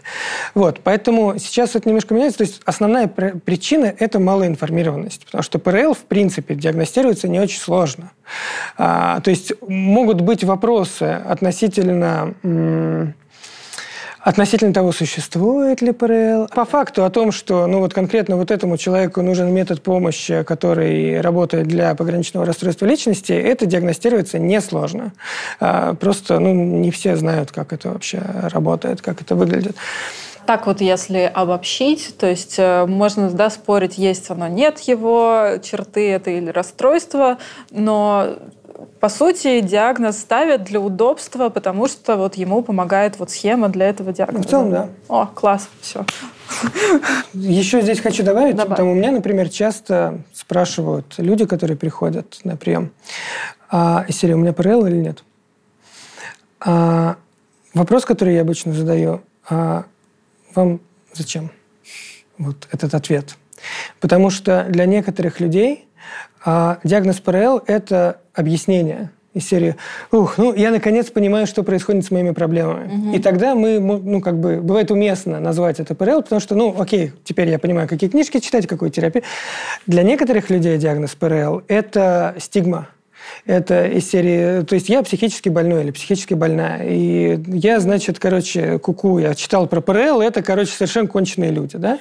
И в таком случае вот говорить о том, что да, ты тоже один вот из этих конченых людей, это, это неэффективный... Для меня это идентичность. Мне очень важно знать свой диагноз, чтобы ну вот Э, одна из э, критериев ПРЛ это же отсутствие идентичности. Mm-hmm. И очень важно, я когда узнала свой диагноз, мне стало намного проще, потому что я теперь принадлежу какой-то группе. Mm-hmm. Это очень важно, мне да. кажется. Ну вот да. Ну, но не все не у всех как у тебя, да? То есть ну, для, я для понимаю, некоторых просто это я, один из там, я, я, я знаю коллегу, на который э, там клиентка подала жалобу, потом она в больнице принимала, а, подала жалобу за то, что та ей сказала, что у вас, возможно, ПРЛ, потому что вы из серии мне там это из меня сумасшедшую делаете, да? И но это стигматизация просто. Да, и поэтому, по, поэтому вот вопрос вот этого диагноза, да, и вообще ставить его, не ставить, говорить, что это вопрос прагматический. Нам Слушайте, вообще... а вот о, самое главное, наверное, что описывает ПРЛ, это чувство пустоты. А что это такое чувство пустоты? Отсутствие я. Что, что значит отсутствие я? Никто не знает. Вот я прихожу, э, на, ну вот, я прихожу к психиатру, ну и я говорю, вот мне пусто. И вот и самое главное чувство, я даже, даже в депрессиях своих, мне даже, ну, у меня даже депрессии ну, не страшные были. Самое страшное в моей жизни было это чувство пустоты. Слушай, это на самом деле правда, это сложная штука. Причем, ну вот ты говоришь, что это самое главное проявление, да, но на самом деле вот есть там четыре терапии для ПРЛ. Mm-hmm. И они все этого слона с разных концов ощупывают. Угу. И они по-разному объясняют, в чем, в чем основная проблема и что является самым главным. Да? Там, например, ДБТ в основу ставят там, эмоции, там, и импульсивное поведение. Там, терапия основной ментализации во главу угла ставят сложности с пониманием того, что думает другой человек. Угу. И, там, ну и так далее. Там я просто хочу это обозначить, что не обязательно для диагноза ПРЛ иметь чувство пустоты. То есть ага, это, это окей, не то, что... Это круто. Продолжай. А, вот, но другое дело, что это правда, это частая история. Это один, наверное, из самых сложных э, в в трактовке вообще, что это за критерий и вообще mm-hmm. с чем он связан, потому что разные по-разному объясняют. Я сейчас читаю классную книжку. Ну, пограничное расстройство личности, по-моему. Ну, ну мы потом э, напишем Borderline Personality Disorder, что-то ага. там. Вот. А, но она для профессионалов, то есть угу. там она такая прям скорее теоретическая, ну, есть идея о том, а как, все равно. Как, какие, как вот из этой теории у можно... Нас умные, У нас умные зрители, ты их недооцени, недооцениваешь. Окей, ну нет, я, да. Вот, ну там, как, короче, идея, а что из этой теории мы можем вынести для того, чтобы создать те терапии, которые будут круче, чем угу. те, которые существуют. То есть она такая очень как бы, а, гипотетически исследовательская, но как бы идея, в которую они а, проводят, там основная заключается в том, что а, они смотрели довольно много исследований нейрофизиологии для людей с пограничным расстройством. И выглядит как будто у людей с ПРЛ есть определенные изменения по сравнению с нормой, ну, не в смысле изменения, но отличия по сравнению с нормой а, в сознании, в том смысле, что как мозг собирает непрерывный поток реальности. Вот то, что называют self в некоторых видах терапии. То есть есть идентичность. Идентичность – это то, как, как меня видят другие. Я знаю, как меня видят другие. Там я мужчина, там, с такого uh-huh. возраста, там, не знаю, uh-huh. такой-то национальности, такой-то профессии. Ну, вот я так-то выгляжу. Да, это, это моя идентичность. Это то, как меня видят снаружи. А, там self – это, условно, та история, которую я вижу, кино, которую я вижу своими глазами изнутри себя. И э, этого никто не видел. Там, моих мыслей, там, моих ощущений, и вот эту, тот нарратив, ту историю, которую мой мозг собирает про, про мою собственную жизнь. Вот с точки зрения там, вот этих авторов, эти чуваки считают, что и видят, что области мозга, которые отвечают за как раз э, вот интеграцию вот этого восприятия и области мозга, которые отвечают за то, называется default mode network, то есть когда мы не заняты каким-то действием, когда наш мозг просто как бы Чилит. Чилит, да. Что они не работают так же, как у контроля, здорового контроля, и что, видимо, не связывается, ну, вот некоторые вот нарратив как, как кино. То есть это скорее как некие обрывки и зачастую текст про свою жизнь в, в плане восприятия себя и своей собственной истории, которую, которую Из этого вытекает, во-первых, сложность а, вот этой идеи понимания, кто я такое – и из этого вытекает сложность, э, ну вот это чувство пустоты, как вот это болезненное ощущение несоединенности со своим собственным внутренним mm-hmm. опытом, который, который не соединяется. Ну, то есть это такая нейрофизиологическое э, mm. объяснение, нейрофизиологическая mm-hmm. трактовка. А, она, в принципе, не противоречит той, которая в DBT есть. Она чуть-чуть более такая, ну, простая из серии, ну, то есть не, не обоснованная, наверное, наукой, но, э, ну, как будто работающая там, по моему, не знаю, опыту работы с клиентами, например, для многих она работает, что иногда э, вот это чувство пустоты – это либо связано с диссоциацией, с деперсонализацией и с э, дефицитом осознанности и, и контакта с тем, что ты внутри чувствуешь, и с тем, чтобы ну, снова и снова входить в контакт с тем, что внутри чувствуешь, вот эта болезненная отсоединенность от своего собственного внутреннего опыта. С двух разных сторон попытка обозначить одно и то же. Но у психоаналитиков другая трактовка этого, насколько я понимаю, поэтому такая история. А вот ты сказал, что чувство пустоты для ПРЛ не обязательно. А есть какой-то мнения расходятся, потому что вот эти ребята, про которых я сейчас цитировал, они считают, что это вообще корневой симптом. А. Из этого все, все выходит. А там с точки зрения DBT, например, это вообще периферийная штука. Там DBT интересуется в первую очередь селхармом, суицидом там, а, и импульсивным поведением, рискованным. То есть вот в зависимости как, как, от и, подхода? И эмоциональной дезрегуляцией. Ага. То есть нету какого-то основополагающего, что вот это ПРЛ, на котором бы все сходились. Вот, а то я, вот, ага, я про это уже... Ну да, да, вот. да, да, да. Ну поэтому нужно все-таки сходить к врачу, угу. чтобы тебе поставили диагноз. Угу. Ну, ну да. То есть кто-то может э, швырять книжки, а кто-то... А кто-то может э, чувствовать... Ты не швыряешь книжки? Я не швыряю книжки. Но я при этом э, чувствую постоянно невероятное чувство пустоты. У меня вот нету чувства пустоты. Но, тем не менее, сложности все равно до хрена сложностей. А во сколько есть какой-то, не знаю, во сколько можно ПРЛ во сколько начинается? начинается? В каком возрасте? Формально 18 лет. Все расстройства а, личности да, после 18 это, лет. Да, это конвенция. Угу. А, по факту а, есть довольно много, поскольку в подростковом возрасте то, что происходит с подростками, это похоже очень внешне а, на поведение людей с ПРЛ, угу. зачастую бывает. Угу. И, ну, как я уже сказал, у многих подростков есть определенные э, временные проявляющиеся формы поведения, которые потом проходят.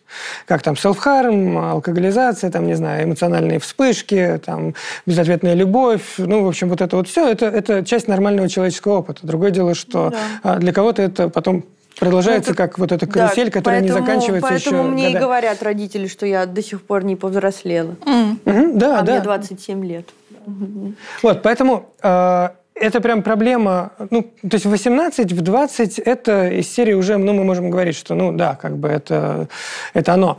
А, про там 16-15 есть вопросы, и сейчас, э, ну, это целое направление исследований, где проводят исследования из серии, а где у нас признаки того, что вот конкретно вот это, если есть в 15, то там через 5 лет у нас будет ПРЛ у человека. А вот э, я читала, что, ну, вот говорят, что даже если не лечить ПРЛ, ну, там, не ходить на терапию, то к 40 годам э, а он, э, оно само проходит. Это... У части людей. Есть такая? Да, да есть. есть да? А почему? Как? То да, есть их вот как-то опыт жизненный направляет? Как, как жизнь стабилизирует? Или, или почему так происходит? А, объяснение зависит от того, как мы понимаем ПРЛ.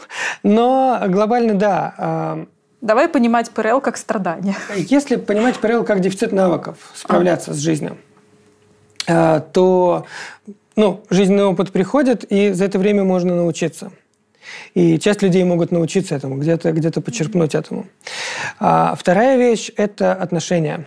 Угу. А, опыт поддерживающих отношений – это одна из очень важных вещей, которые вообще улучшают прогноз при ПРЛ. Угу. То есть, ну, который стабильный, что есть человек, который тебя поддерживает, на которого ты можешь опереться, и который тебя не бросит, и, в общем, что это, что это присутствует на протяжении какого-то времени, это довольно сильно меняющий эмоционально опыт. А он есть тоже не у всех людей с, с ПРЛ. А, там статистика, по-моему, что-то из серии одна треть людей с ПРЛ там, через 10 или 15 лет теряет критерии достаточные для того, чтобы поставить, да. все еще поставить диагноз. А, кстати, о статистике. А сколько вообще людей с ПРЛ? Какой процент?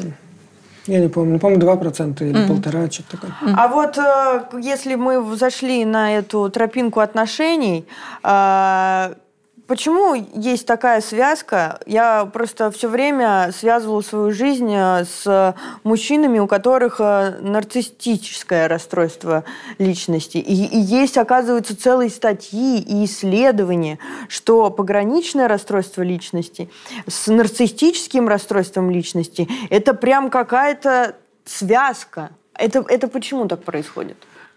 Слушай, я не читал эти исследования, Мгм. поэтому я могу сейчас только догадываться. А, Ну вот первый ответ, который мне приходит в голову, это абьюз. А, то есть, что связь не с нарциссическим расстройством, а с абьюзивными отношениями. Могут быть разные причины для абьюза. Ну, просто люди с нарциссическим расстройством, они довольно часто еще и, И абьюзеры. в отношениях да, ведут себя определенным образом. И если мы говорим про ПРЛ, то одна из э, таких частых вещей, которые есть при ПРЛ, это так называемая самоинвалидация, самокритика. Когда человек считает, что с ним что-то не так глубоко, и э, я чувствую не так, я думаю не так, э, я самая виновата, или я сам виноват в том, что происходит, я опять все испортил, там перфекционизм часто бывает, что нужно делать вот так, а это, это все потому, что я жирная, не знаю, ну вот и, соответственно, когда появляется... Ну, отношения вообще, в принципе, мы завязываем... Ну, у нас какие-то схватываются обычно с людьми, с которыми у нас картина мира как-то как соотносится. Поэтому человек, который нам говорит из серии, там, ты классный, а, ты замечательный, и еще ровно себя ведет, он просто, просто может не цеплять, потому что... а, Ну да, как если бы, ты так себя не и- Да, чувствуешь, это вообще не про конечно. меня, и да, вот. А тут как бы вот эти качели, где есть идеализация, да, в какой-то момент там что-то красивое, потом в какой-то момент критика, это, в общем, хорошо бьется с тем, как это работает эмоционально внутри. Поэтому на абьюз похоже просто по, по логике. Плюс очень многих людей с ПРЛ есть опыт абьюза. В детстве, если говорить про причины формирования ПРЛ, да, то есть как, Вот, да. а, и вот я про травму говорил, да, это, это тоже ведь туда же. И а, проблема инвалидации, проблема травматических отношений, травм- травматической истории заключается в том, что она себя имеет свойство воспроизводить. То есть, если, условно говоря, с тобой произошли какие-то вещи, то м, это меняет нашу картину мира, когда с нами происходят какие-то вещи. Мы делаем выводы. Но когда мы делаем выводы, порой это нас делает более уязвимыми к тому, что с нами будут повторяться такие же вещи.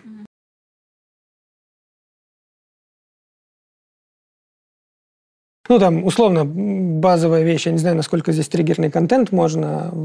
Не знаю, если говорить, например, про людей, которые с, инсте- с инцестом сталкивались, да, и там в детстве, там, не знаю, отчим, например, да, там а, совращал, насиловал.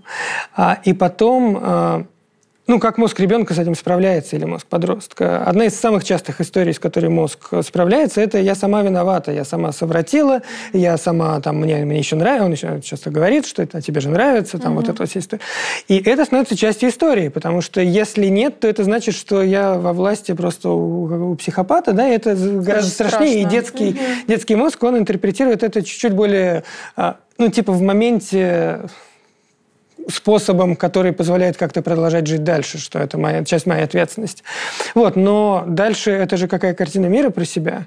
И потом ты вырастаешь и сталкиваешься с человеком, который, который тебе говорит, что ну ты сама виновата. Ну и, и это, это, это бьется, да? понятно, Ну, то есть эти вещи воспроизводятся. Слушай, а почему в ПРЛ э, вот такие вот э, частые изменения настроения прям в, чи- в считанные минуты? Ну, это блоки там, например, ну, у всех по-разному, естественно, но там 20 минут, 10 минут, 15 минут, э, что в одном дне можно пережить много дней. Это э, с чем связано?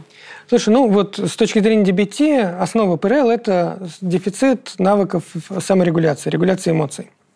Что у нас у всех есть эмоции, ну, как, как руки и ноги, да, также в мозге есть отделы, которые отвечают за то, что мы испытываем эмоции.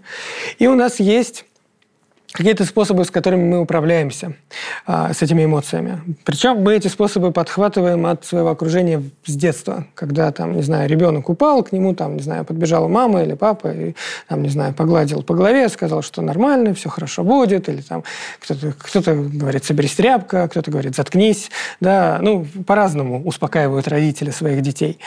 А, и когда они делают это с нами, а со, с нами воспитатели в детском саду, да, не знаю, в моем детском саду, когда а, кто-то из детей не спал, воспитатель завязывал глаза полотенцем.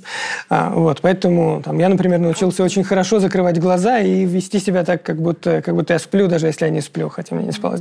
Ну, то есть, как бы, ну, мы, мы подхватываем эти вещи, когда их с нами делают, потом мы чуть-чуть подрастаем, и мы начинаем делать эти вещи с собой же. И, условно говоря, если э, там в детстве, я не знаю, споткнулся, упал или там, не знаю, уронил там чашку, и она разбилась, и мне сказали, ах ты растяп, это неудачник, у тебя ничего не получится, я потом в 20 иду на собеседование, у меня что-то не получается, и я себе в голове говорю, ах ты растяпа, неудачник, у тебя ничего не получится. То есть я воспроизвожу то, что я слушал на протяжении всего своего детства и то, что со мной делали на протяжении своего детства. Соответственно, с также с нашими эмоциями. И если мы а, не получаем... Мы говорим про, когда про ПРЛ, про человека с сильными эмоциями, а просто и подвижными.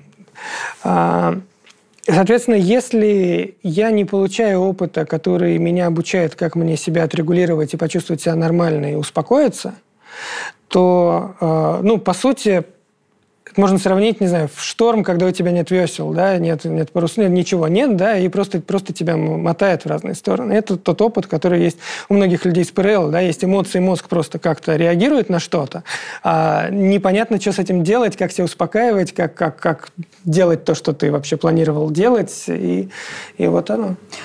Слушай, ну вот если то, почему эти перепады происходят, я еще немножко понимаю, но потому что у нас действительно в течение дня миллион ситуаций происходит, мел, ну, различные да, объемы, и просто все на них как-то реагируют. Но просто почему это настолько вот иногда экстремально? Вот что если это злость, то это прям какая-то разрушительная злость, вот крушить все вокруг. Или если это грусть, то это там рыдание прям. Ну, то есть почему это вот настолько захватывает? Ну, потому что когда у меня были вспышки гнева, у меня просто вот все, я, ну, все.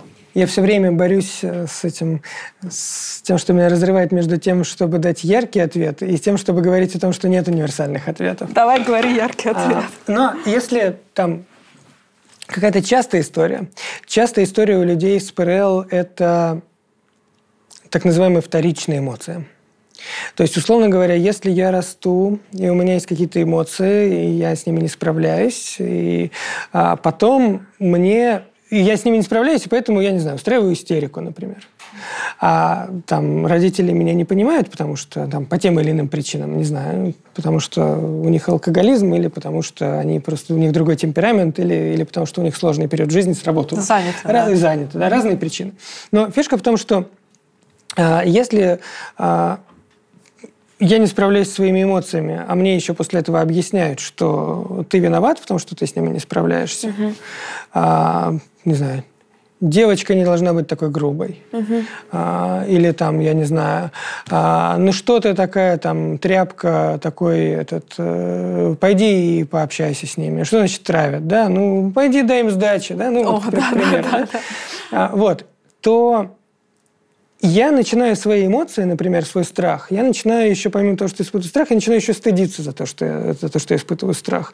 Или я начинаю еще дополнительно злиться на себя за то, что я злюсь. И вот у меня уже не только гнев, а у меня еще гнев на себя за то, что я злюсь, а потом еще и какой-нибудь стыд, еще плюс отвращение к себе за то, что ага. я злюсь. И вот у меня уже не одна, а у меня целая, целая снежная кома. То есть, э, то есть реально многокомпонентная какая-то штука, которая... Да. И может сравнить с аллергией на эмоции, да, то есть как бы у меня появляется эмоция, а дальше у меня начинает вот этот взрыв э, из-за того, что у меня, из-за того, что уже, что у меня есть эмоции. Mm. И вот Марша Линихан, которая создательница DBT, она описывает э, такое каноническое описание ПРЛ как чередование периодов, когда человек отчаянно пытается удерживать свои эмоции и быть типа нормальным и вписываться. Потом в какой-то момент это срывает и идет лавина.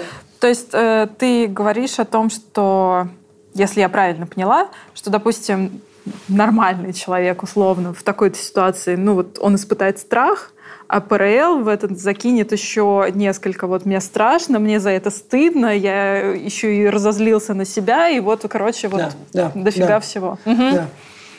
И будет вместо одной эмоции. И, и эта ситуация, много. когда мне страшно, это будет не просто эта ситуация, где мне страшно, это будут одновременно все те ситуации, где мне было страшно, и это кончилось плохо. Ага. А, и что нельзя, чтобы такое было, нельзя это испытывать. Я знаю, ну, короче, это да. просто...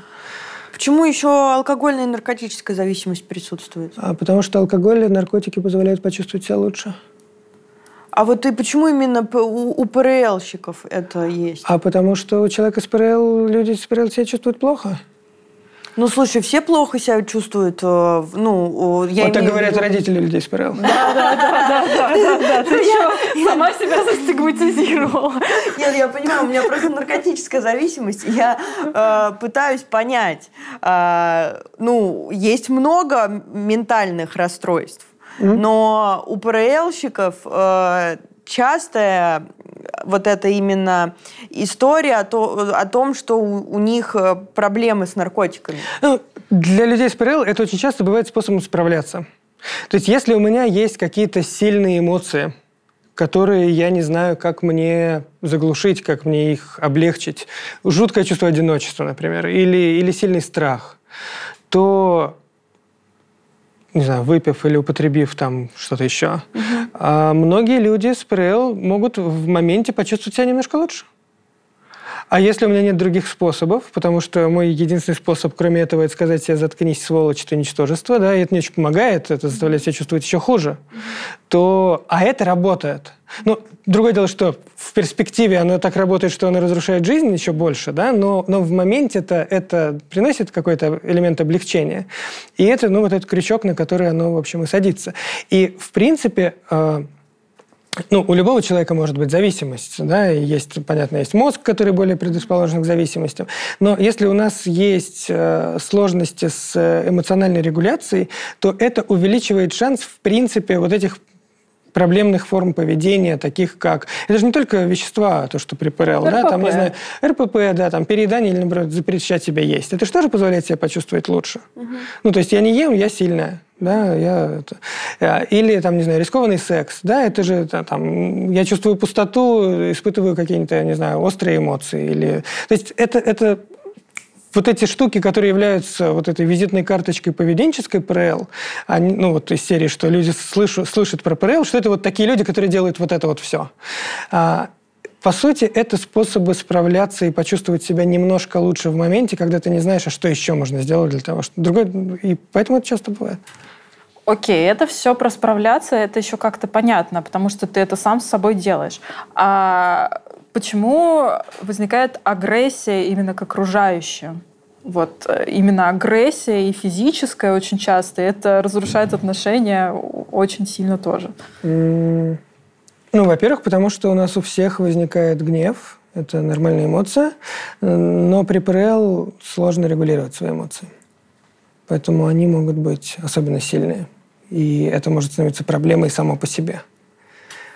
Но мне кажется, не все люди испытывают прям гнев. Или прям все испытывают да что гнев. Ты? Злость. Да кто, что, никто не злится? Слушай, злость гнев, но это... Ну, все злятся, все, все гневятся.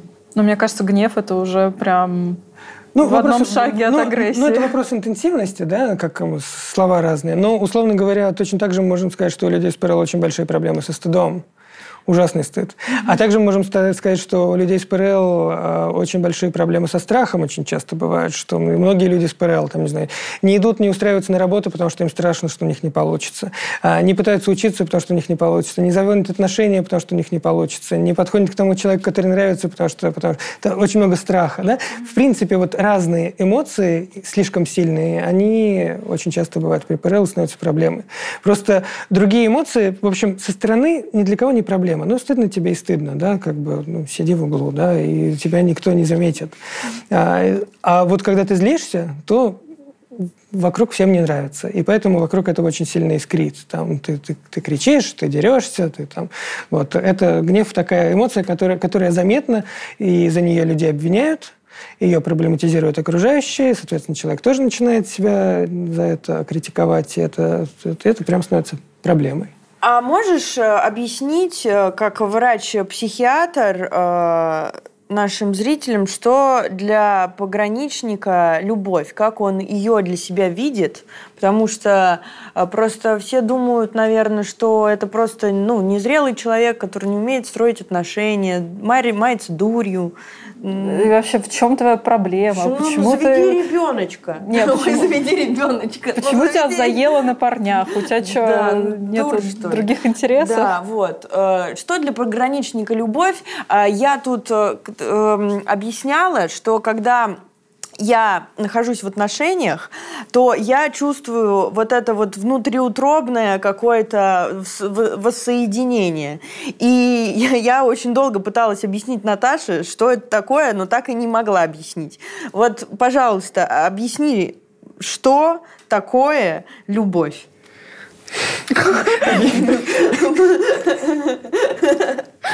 Вернемся к Сократу. Да. Можно песню написать. Да. Сейчас, я, я, я думаю, как, как по существу ответить. Хочется шутить. Да. Заиграла. Ну, потому что заиграла альбом понятно, оригами. что такое любовь, это вообще отдельная тема, да, и что такое для каждого конкретно человека с пограничным расстройством, а, какая, ну, потому что это по-разному для всех.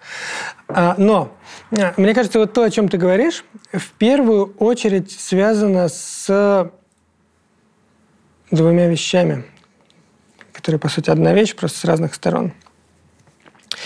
А, есть такое понятие, как система привязанности – наверняка, ну, это такое популярное психологическое, наверняка, слышали. И она бывает безопасная и небезопасная, да, то есть безопасная – это когда я, не знаю, я ушел, но я знаю, что мои отношения с человеком, они стабильные, он все еще там. И, там есть эксперименты, где там на детях с их мамами, там еще вот таких, смотрят, смотрят что, смотрели, там, как они реагируют, когда мама внезапно выходит из комнаты, а потом она возвращается. И вот безопасная привязанность – это когда ребенок расстраивается, когда она ушла, и радуется, когда она вернулась. Но есть дети, которые, когда она вернулась, они все равно не утешаются, они не верят, что все наладилось. То есть они уже не, не чувствуют это как, как безопасную историю, да, то есть это привязанность, все, человек пропал, он пропал. Или еще более это как бы такой вариант, что они, когда она вернулась, ее не принимают обратно, потому что я слишком не доверяю для того, что, чтобы... Потому что довериться – это уже слишком, слишком рискованно. Поэтому не больно-то и хотелось. Мне никто не нужен. Я сам справлюсь. И люди с ПРЛ в целом, а, ну, там, не знаю, DBT, например, не пользуется понятием привязанности, но если уж отвечать на этот вопрос, а, можно описать как людей с небезопасной привязанностью. И вот эти штуки, связанные со страхом потери отношений – вот ты описываешь, на самом деле, вот эту штуку очень важную. Она, она очень часто, когда мы говорим про привязанность, да, она вот про вот это чувство воссоединения. Потому что очень часто, кстати, у людей с зависимостями похожие истории есть. Потому что это тоже дает некоторое ощущение, что ну, мир наконец-то полный. Mm-hmm. Как будто тогда этого он был, что-то не хватало в нем, да, а тут, ты тут, чувствуешь тут вот себя полноценным. Да.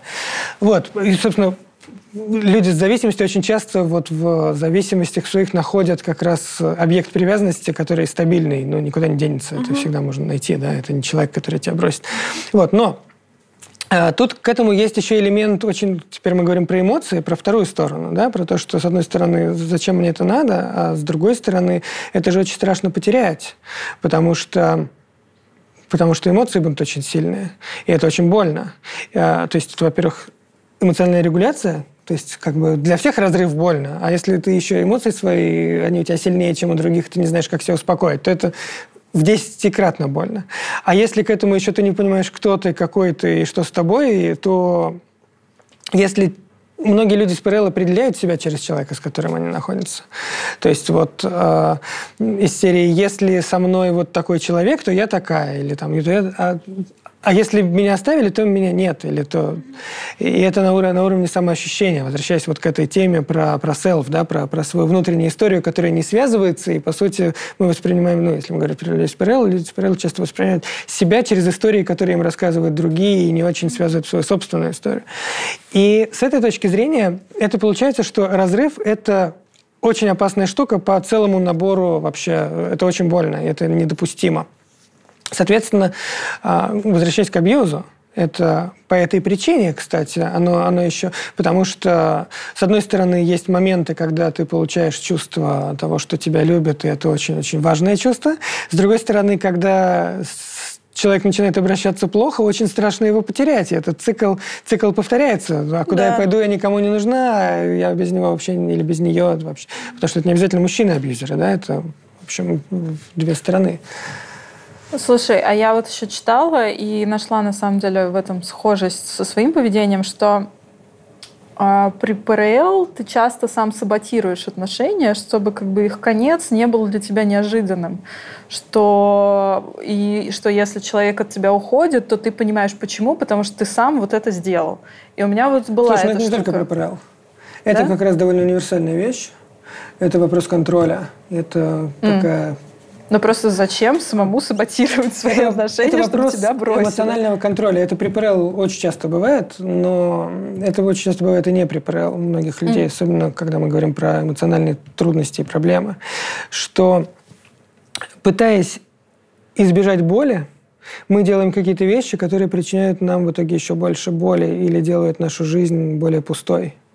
Ну, то есть я не хочу пережить разрыв, Потому что мне будет очень больно, если меня бросят. Поэтому, ну, там есть разные версии. Поэтому я не буду вообще в отношениях.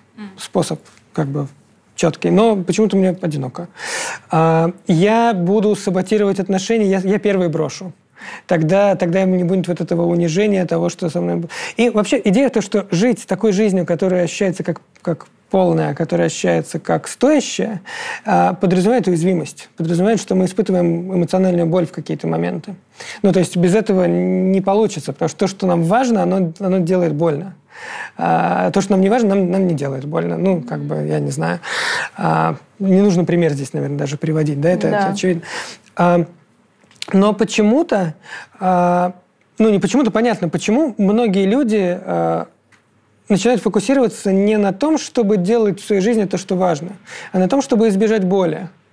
И когда мы фокусируемся на том, чтобы уменьшить боль, а не на том, чтобы делать и вести себя, вести такую жизнь, которая, которая наполнена смыслом для нас, то в результате этого мы можем из жизни отрезать целые пласты и целые куски, например, саботировать свои отношения.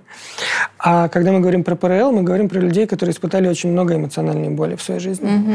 И, соответственно, у людей с ПРЛ очень часто есть избегание эмоциональной боли и такое закрывание своей жизни в некий такой а, для того, чтобы не переживать этого снова. Но это как бы... Ты что хочешь спросить? А благодаря там, ну вообще пограничник может научиться строить отношения, ну здоровые, нет? Да. Слушай. Ну все, расходимся. Окей. Я подумал, что вызвало мою эмоциональную реакцию да, ага. на, на твой вопрос. И я понял, я хочу сказать одну вещь еще. Ага. А, для меня очень важная вещь, да, это то, что ну вот ты еще используешь слово пограничник, да, и ага. ты сказал, что для тебя идентичность это важная вещь, да, но а, очень важная вещь, что люди с ПРЛ это люди. Угу. А, с ПРЛ, да, но как бы это не какие-то другие существа, чем все другие люди на планете. Mm-hmm. А, и ну, потому что очень часто история для людей с ПРЛ, да, это то, что ты не такая, ты не такой. Ты не так чувствуешь, ты проблемный, ты там какой-то, э, там, ты инфантильный, неважно, эгоистич. В общем, много очень таких ярлыков, оценок. Потом, окей, диагноз это, по крайней мере, чуть-чуть лучше, чем ты ленивая сволочь, да, но...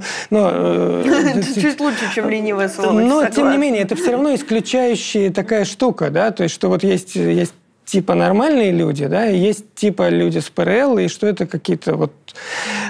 И поэтому но люди с ПРЛ это, это такие же люди, как, как, окей, это мы все разные, да, там кто-то выше ростом, кто-то ниже, да, кто-то там, не знаю, бегает быстрее от, mm-hmm. там, в детстве, а кто-то там. Но, но в целом мы все примерно одинаково чувствуем, ну, со своими а, нюансами. Принципиально мы люди. И человек с ПРЛ не является каким-то дефективным человеком, у который, который принципиально не может чего-то там из серии, не может отношения, или не может там, не знаю, а, не может дисциплину, или не может каких-то ну, вот есть вещи. просто такое ощущение, что как будто бы пограничник, он не может э, отношения и, и дисциплину. Вот. Ну, это ты опять говоришь, по сути, то, что мы пытались развенчать еще в первом выпуске. Это про клеймо и про то, что человек — это не равно его диагноз, и что диагноз — это один из там, там это, у человека есть диагноз вот этот, а еще есть миллион других качеств. Ну, то есть не сводить себя до какого-то диагноза. И, наверное, правда в том, что в моменте человек с ПРЛ действительно может э, иметь какую-то часть жизни или большую часть жизни, а, в которой не может, например, в отношениях выстраивать такие отношения. Но принципиально там нет чего-то, не знаю, отсутствующего, а, ну, типа, там нет сердца или там нет, нет, нет чего-то, без чего отношения невозможно. Это вопрос, вопрос навыка, вопрос того, как, как это сделать. И для человека с это может быть сделать десятикратно сложнее, чем для человека, который там родился с другим, например, эмоциональным аппаратом или с другой историей детской. А, это может быть гораздо более сложная задача, но тут нет чего-то, что тебя выключает из, а, не знаю, сообщества всех людей, которым это доступно, а тебе недоступно. Mm-hmm. Вот, вот нет. Действительно ли у, у ПРЛ больше боли эмоциональной вообще в жизни? Да, да конечно.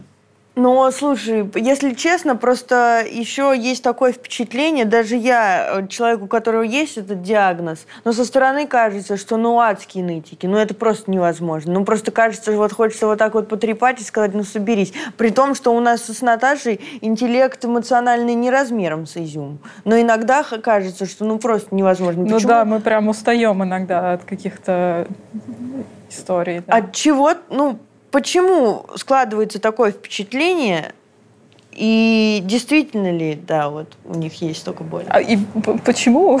И, и почему, да. Знаете, вы сейчас, мне кажется, про две вещи одновременно спрашиваете. Одна вещь про боль, другая про ну, вот то, что кажется, что нытики. Потому что если говорить про боль, то ответ «да» более сильные эмоции и плюс опыт э, бессилия в том, чтобы с ними справиться, это больно. И это, это больше боли, чем среднему человеку mm-hmm. доводится в жизни испытать. Ну, как бы это вот факт, это данность. А, но когда мы говорим про то, как это внешне проявляется, про коммуникацию, это, это вторая вещь. И очень многие люди с ПРЛ имеют такую штуку, как сложность оценить свою потребность в помощи. Ну, в том смысле, что я справлюсь сам, э, это слишком простая проблема, чтобы мне просить о помощи, что на самом деле все норм, я придумываю свои проблемы. Фишка в том, что оценить свою потребность в помощи – это, в общем, тоже скилл. Ну, то есть э, Возможно, вы сталкивались с такими комментариями. Это, в принципе, тоже у разных людей бывает. Но у людей с ПРЛ это очень частая вещь. Что, мне кажется, я придумываю мои проблемы. Это, на самом деле, не заслуживает внимания. Это, это как бы... Здесь мне стоило бы и самой справиться. А, и при этом а, люди с ПРЛ имеют такую особенность, как дефицит способности решать проблемы. А, вот я сейчас говорил про дисциплину, да, и вот про, про биологию. Одна часть – это сильные эмоции, да, но другая часть – это вот то, что называется executive functions, то есть вот это способность, префронтальная кора, способность планировать, способность выполнять определенные вещи в какой-то последовательности, способность, когда, не знаю, а, твое сердце хочет чего-то совсем другого, тебе больно, способность продолжать делать то, что наметил, и делать это систематически день за днем, неделя за неделей, месяц за месяцем, даже если это скучно, если это... Вот, вот способность делать вот эти вещи, да, да, это то, что сложно людям с ПРЛ, в принципе. Отстой вообще. И, а, соответственно, что получается? Получается, что человек с пограничным расстройством очень часто оказывается в ситуации, где эмоции сильные, а, а эти две зоны мозга, они друг друга гасят. Есть исследования, которые говорят о том, что когда эмоции активируются, вот executive functions, вот кора, она тормозится. И наоборот, когда мы полностью поглощены решать проблемы, мы перестаем замечать там, эмоциональную жизнь других людей, и свою собственную мы просто делаем и делаем в режиме как робот. Там, или...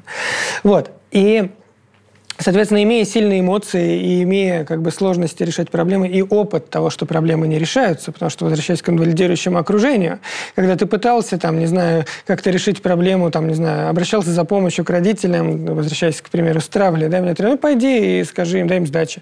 Ну, классно, спасибо за совет, там, мама, папа. Mm-hmm. Да, и как бы Многие люди с ПРЛ научились, во-первых, не просить о помощи. Во-вторых, научились, что если ты сам не справился, их научили, что ты, ты, ты слабак, ничтожество, там, там еще кто-то, а при этом проблемы, они не особо решаются, потому что, ну, потому что это как бы порой нужно, во-первых, сложно, а во-вторых, очень многие вещи в жизни нам в одиночку сделать сложно. Мы социальные существа, мы как бы нам сложно делать порой простые вещи в жизни. Ну, то, что типа считается простым. В результате этого получается вот этот дефицит возможности просить о помощи и навыка – это навык найти слова, чтобы попросить о помощи, чтобы тебя поддержали, чтобы тебе помогли. Выбрать человека, который действительно сможет тебя поддержать, и они не используют это там против тебя в конечном счете, там, и потом, потом уколят тебя насмешкой там, или припомнят. Вот. Это, это, это все на, на самом деле набор, набор скиллов, которые требуют и эмоционального интеллекта, и требуют решимости определенной, и требуют того, что тебе могут отказать в помощи, и требуют себя там не критиковать. Это, это не такая простая вещь, как нам кажется, когда мы живем, и типа это для многих людей это бесшовно, мы этому научились в детстве, и нам кажется, что типа, это, это легко. Очевидно. А это нелегко.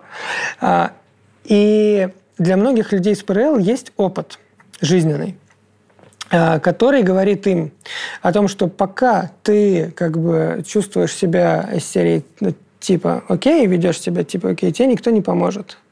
Но если ты что-нибудь натворил такое, что окружающие поняли, насколько глубоко вообще у тебя все нарушено в жизни. Вот тут все вокруг начинают, короче, как-то как шевелиться и понимают, что там родители, кажется, у нашей дочки проблемы, оказывается, да, вот они там, не знаю, 10 лет этого не замечали, а тут, а тут, а тут, а тут заметили впервые, не знаю, порезы увидели впервые такие. Эмо-движ начинается такой. Да, да, вот, это и в отношениях тоже самая история. Иногда это там про self-harm, иногда это про какие-то вещи, там, связанные с веществами, с алкоголем, иногда это просто про то, что я там не хожу на учебу, например. И тут вот, я перестал ходить на учебу там, на первом курсе там, или в школу. И тут они поняли, что, кажется, кажется, мне действительно больно. Вот до этого я говорил, мне плохо, и это как бы они говорили, да возьми себя в руки. А вот когда я месяц в школу не хожу, вот тогда, кажется, они окей. И когда этот опыт повторяется от окружения несколько раз, то это начинает закрепляться и становиться как, э, ну, мозг это запоминает, как, как единственный способ просить о помощи, потому что единственный работающий способ просить о помощи. В экстремальной ситуации какие-то доходить. Людей из ПРЛ поэтому называют манипуляторами, потому что другие люди могут чувствовать, что типа они манипулируют. Потому что другие люди чувствуют ну, как бы внутренний импульс помогать как-то в этот момент, идти навстречу и так далее. При этом они не хотят, потому что это повторяется. И они чувствуют, ты, ты мной манипулируешь. Хотя, по большому счету, людей с ПРЛ можно назвать очень плохими манипуляторами. Потому что хороший манипулятор – это тот, который... Незаметно манипуляция. Незаметно, да, да. да. Мне все время говорят, делаешь, ты, ты хочешь, чтобы все было по-твоему, но я всегда это все в лоб делаю. Так что, да, из меня манипулятор-то так себе. Почему ПРЛ чаще среди женщин диагностируется? Или это ошибка диагностики? Это именно диагностируется кажется, вообще были исследования эпидемиологические один к одному там соотношения. Вот, но, э, во-первых, потому что женщины чаще обращаются за помощью, чем мужчины. Это гендерная социализация другая.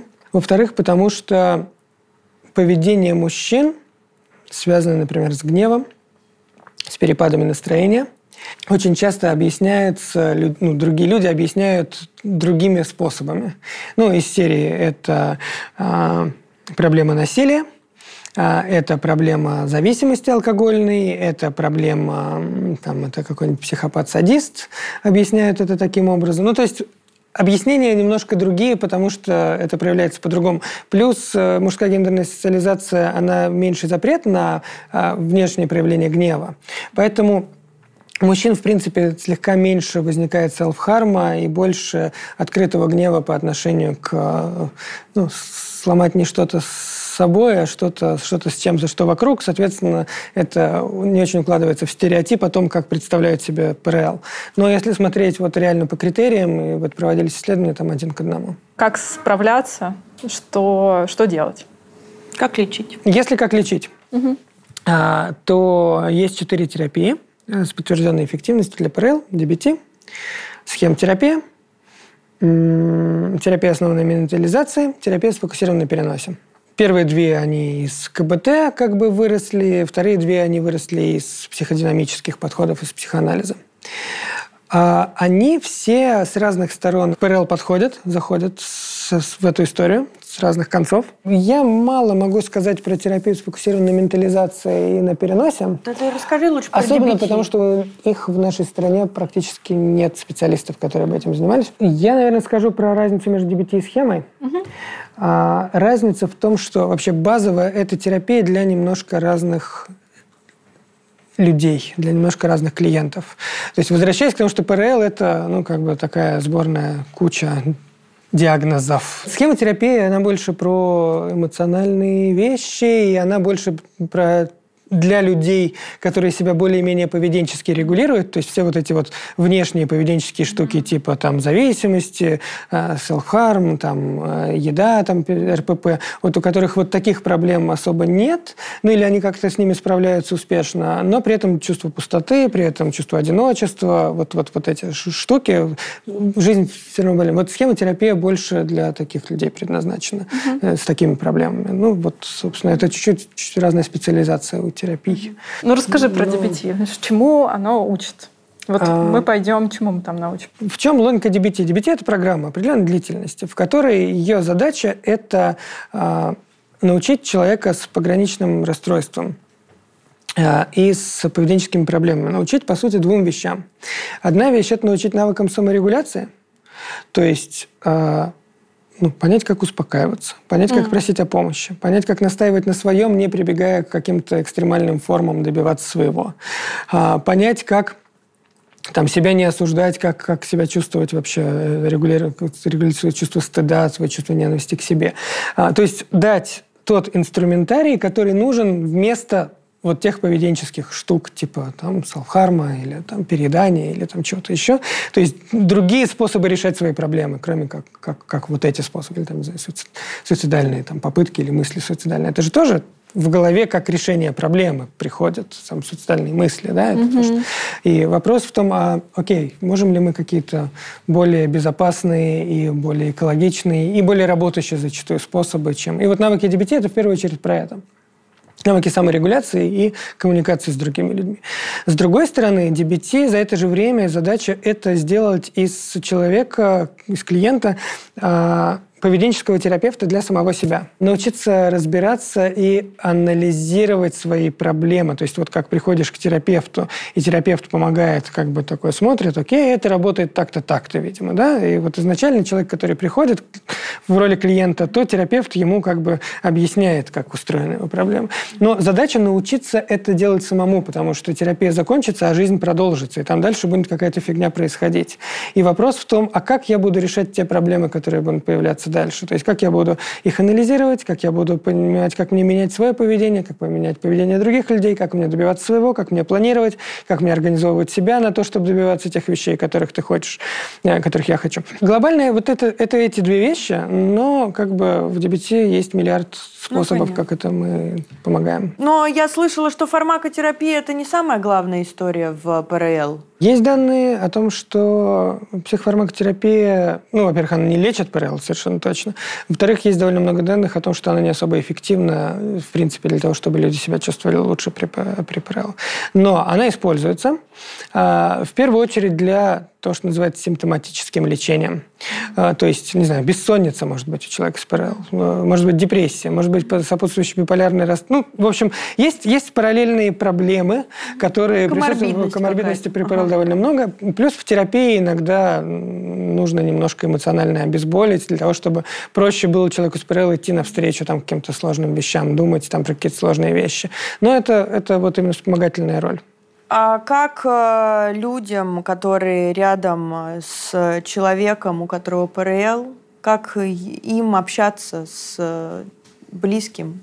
Вообще есть Особенно, какие-то если его советы? заносит. Да, особенно если ему, его заносит. Я знаю, что существует такая система, как SET-UP. Я читала в книге «Ненавижу тебя, только не бросай меня». Может, есть еще какие-то системы? Я тоже сегодня прочитал, потому что я готовился. Вот, расскажи про эту вопросы. систему SET-UP.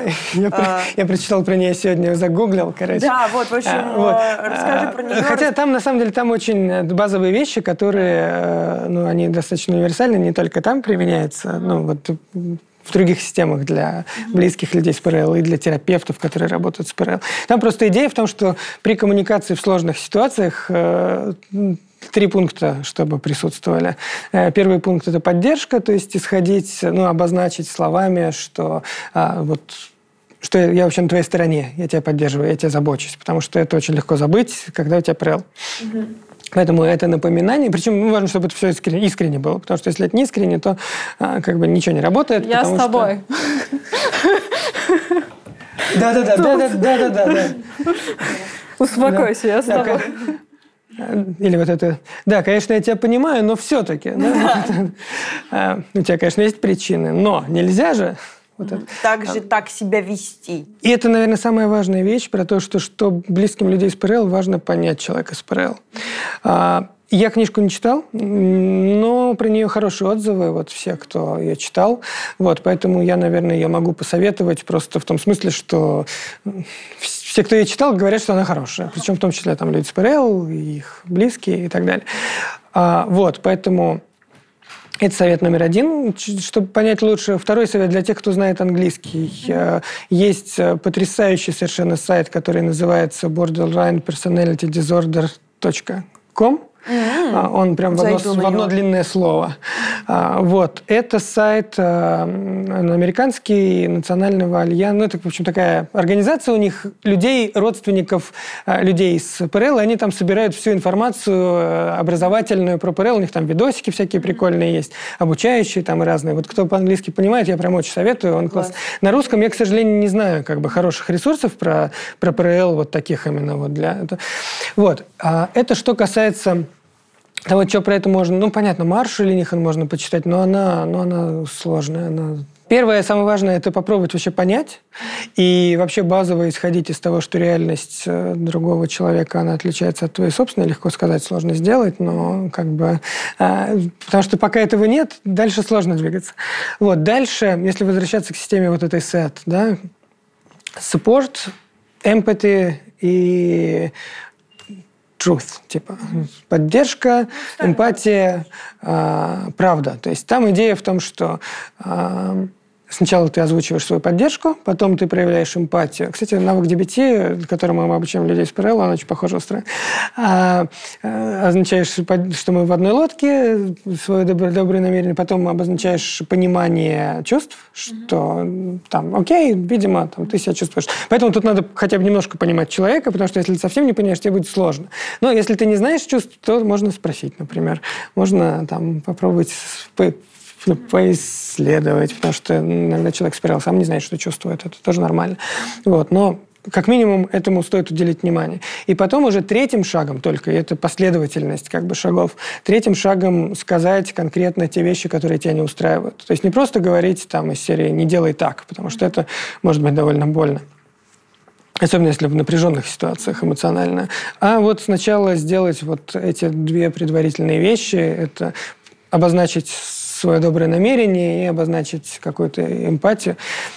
В схемотерапии мне нравится, там есть такое понятие, называется эмпатическая конфронтация. Это, по сути, то же самое, когда мы сначала... Вот, знаете, есть принцип сэндвича и принцип бутерброда. Принцип сэндвича – это когда мы сначала говорим что-то поддерживающее, потом говорим, в общем, то, что, если нам надо сказать что-то неприятное, ага. и потом сверху закрываем еще чем-то поддерживающим, mm, то есть, чтобы немножко круто. смягчить послание. Принцип бутерброда – это когда для ситуации попроще, когда мы говорим что-то поддерживающее, потом, потом говорим неприятные вещи. Но идея в том, что чтобы было была и прямота, но при этом, чтобы не забыть про то, чтобы а, ну, установить какую-то поддержку, потому что это, это сложно.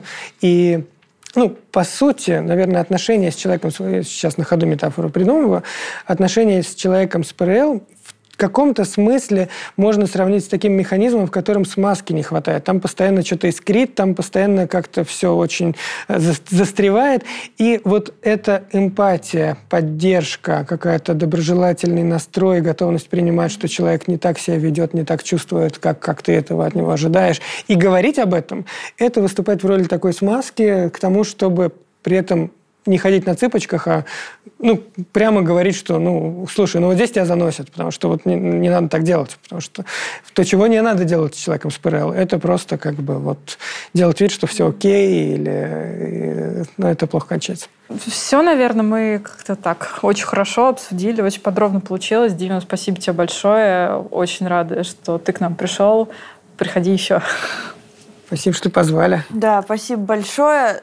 Друзья, Э, надеюсь, э, теперь, э, во-первых, вы не будете считать нытиком меня. А вообще, спасибо большое, что посмотрели этот выпуск. И подписывайтесь, пожалуйста, на наш канал. Кидайте донаты на Patreon и Boosty. Всем пока. Пока. Thank you.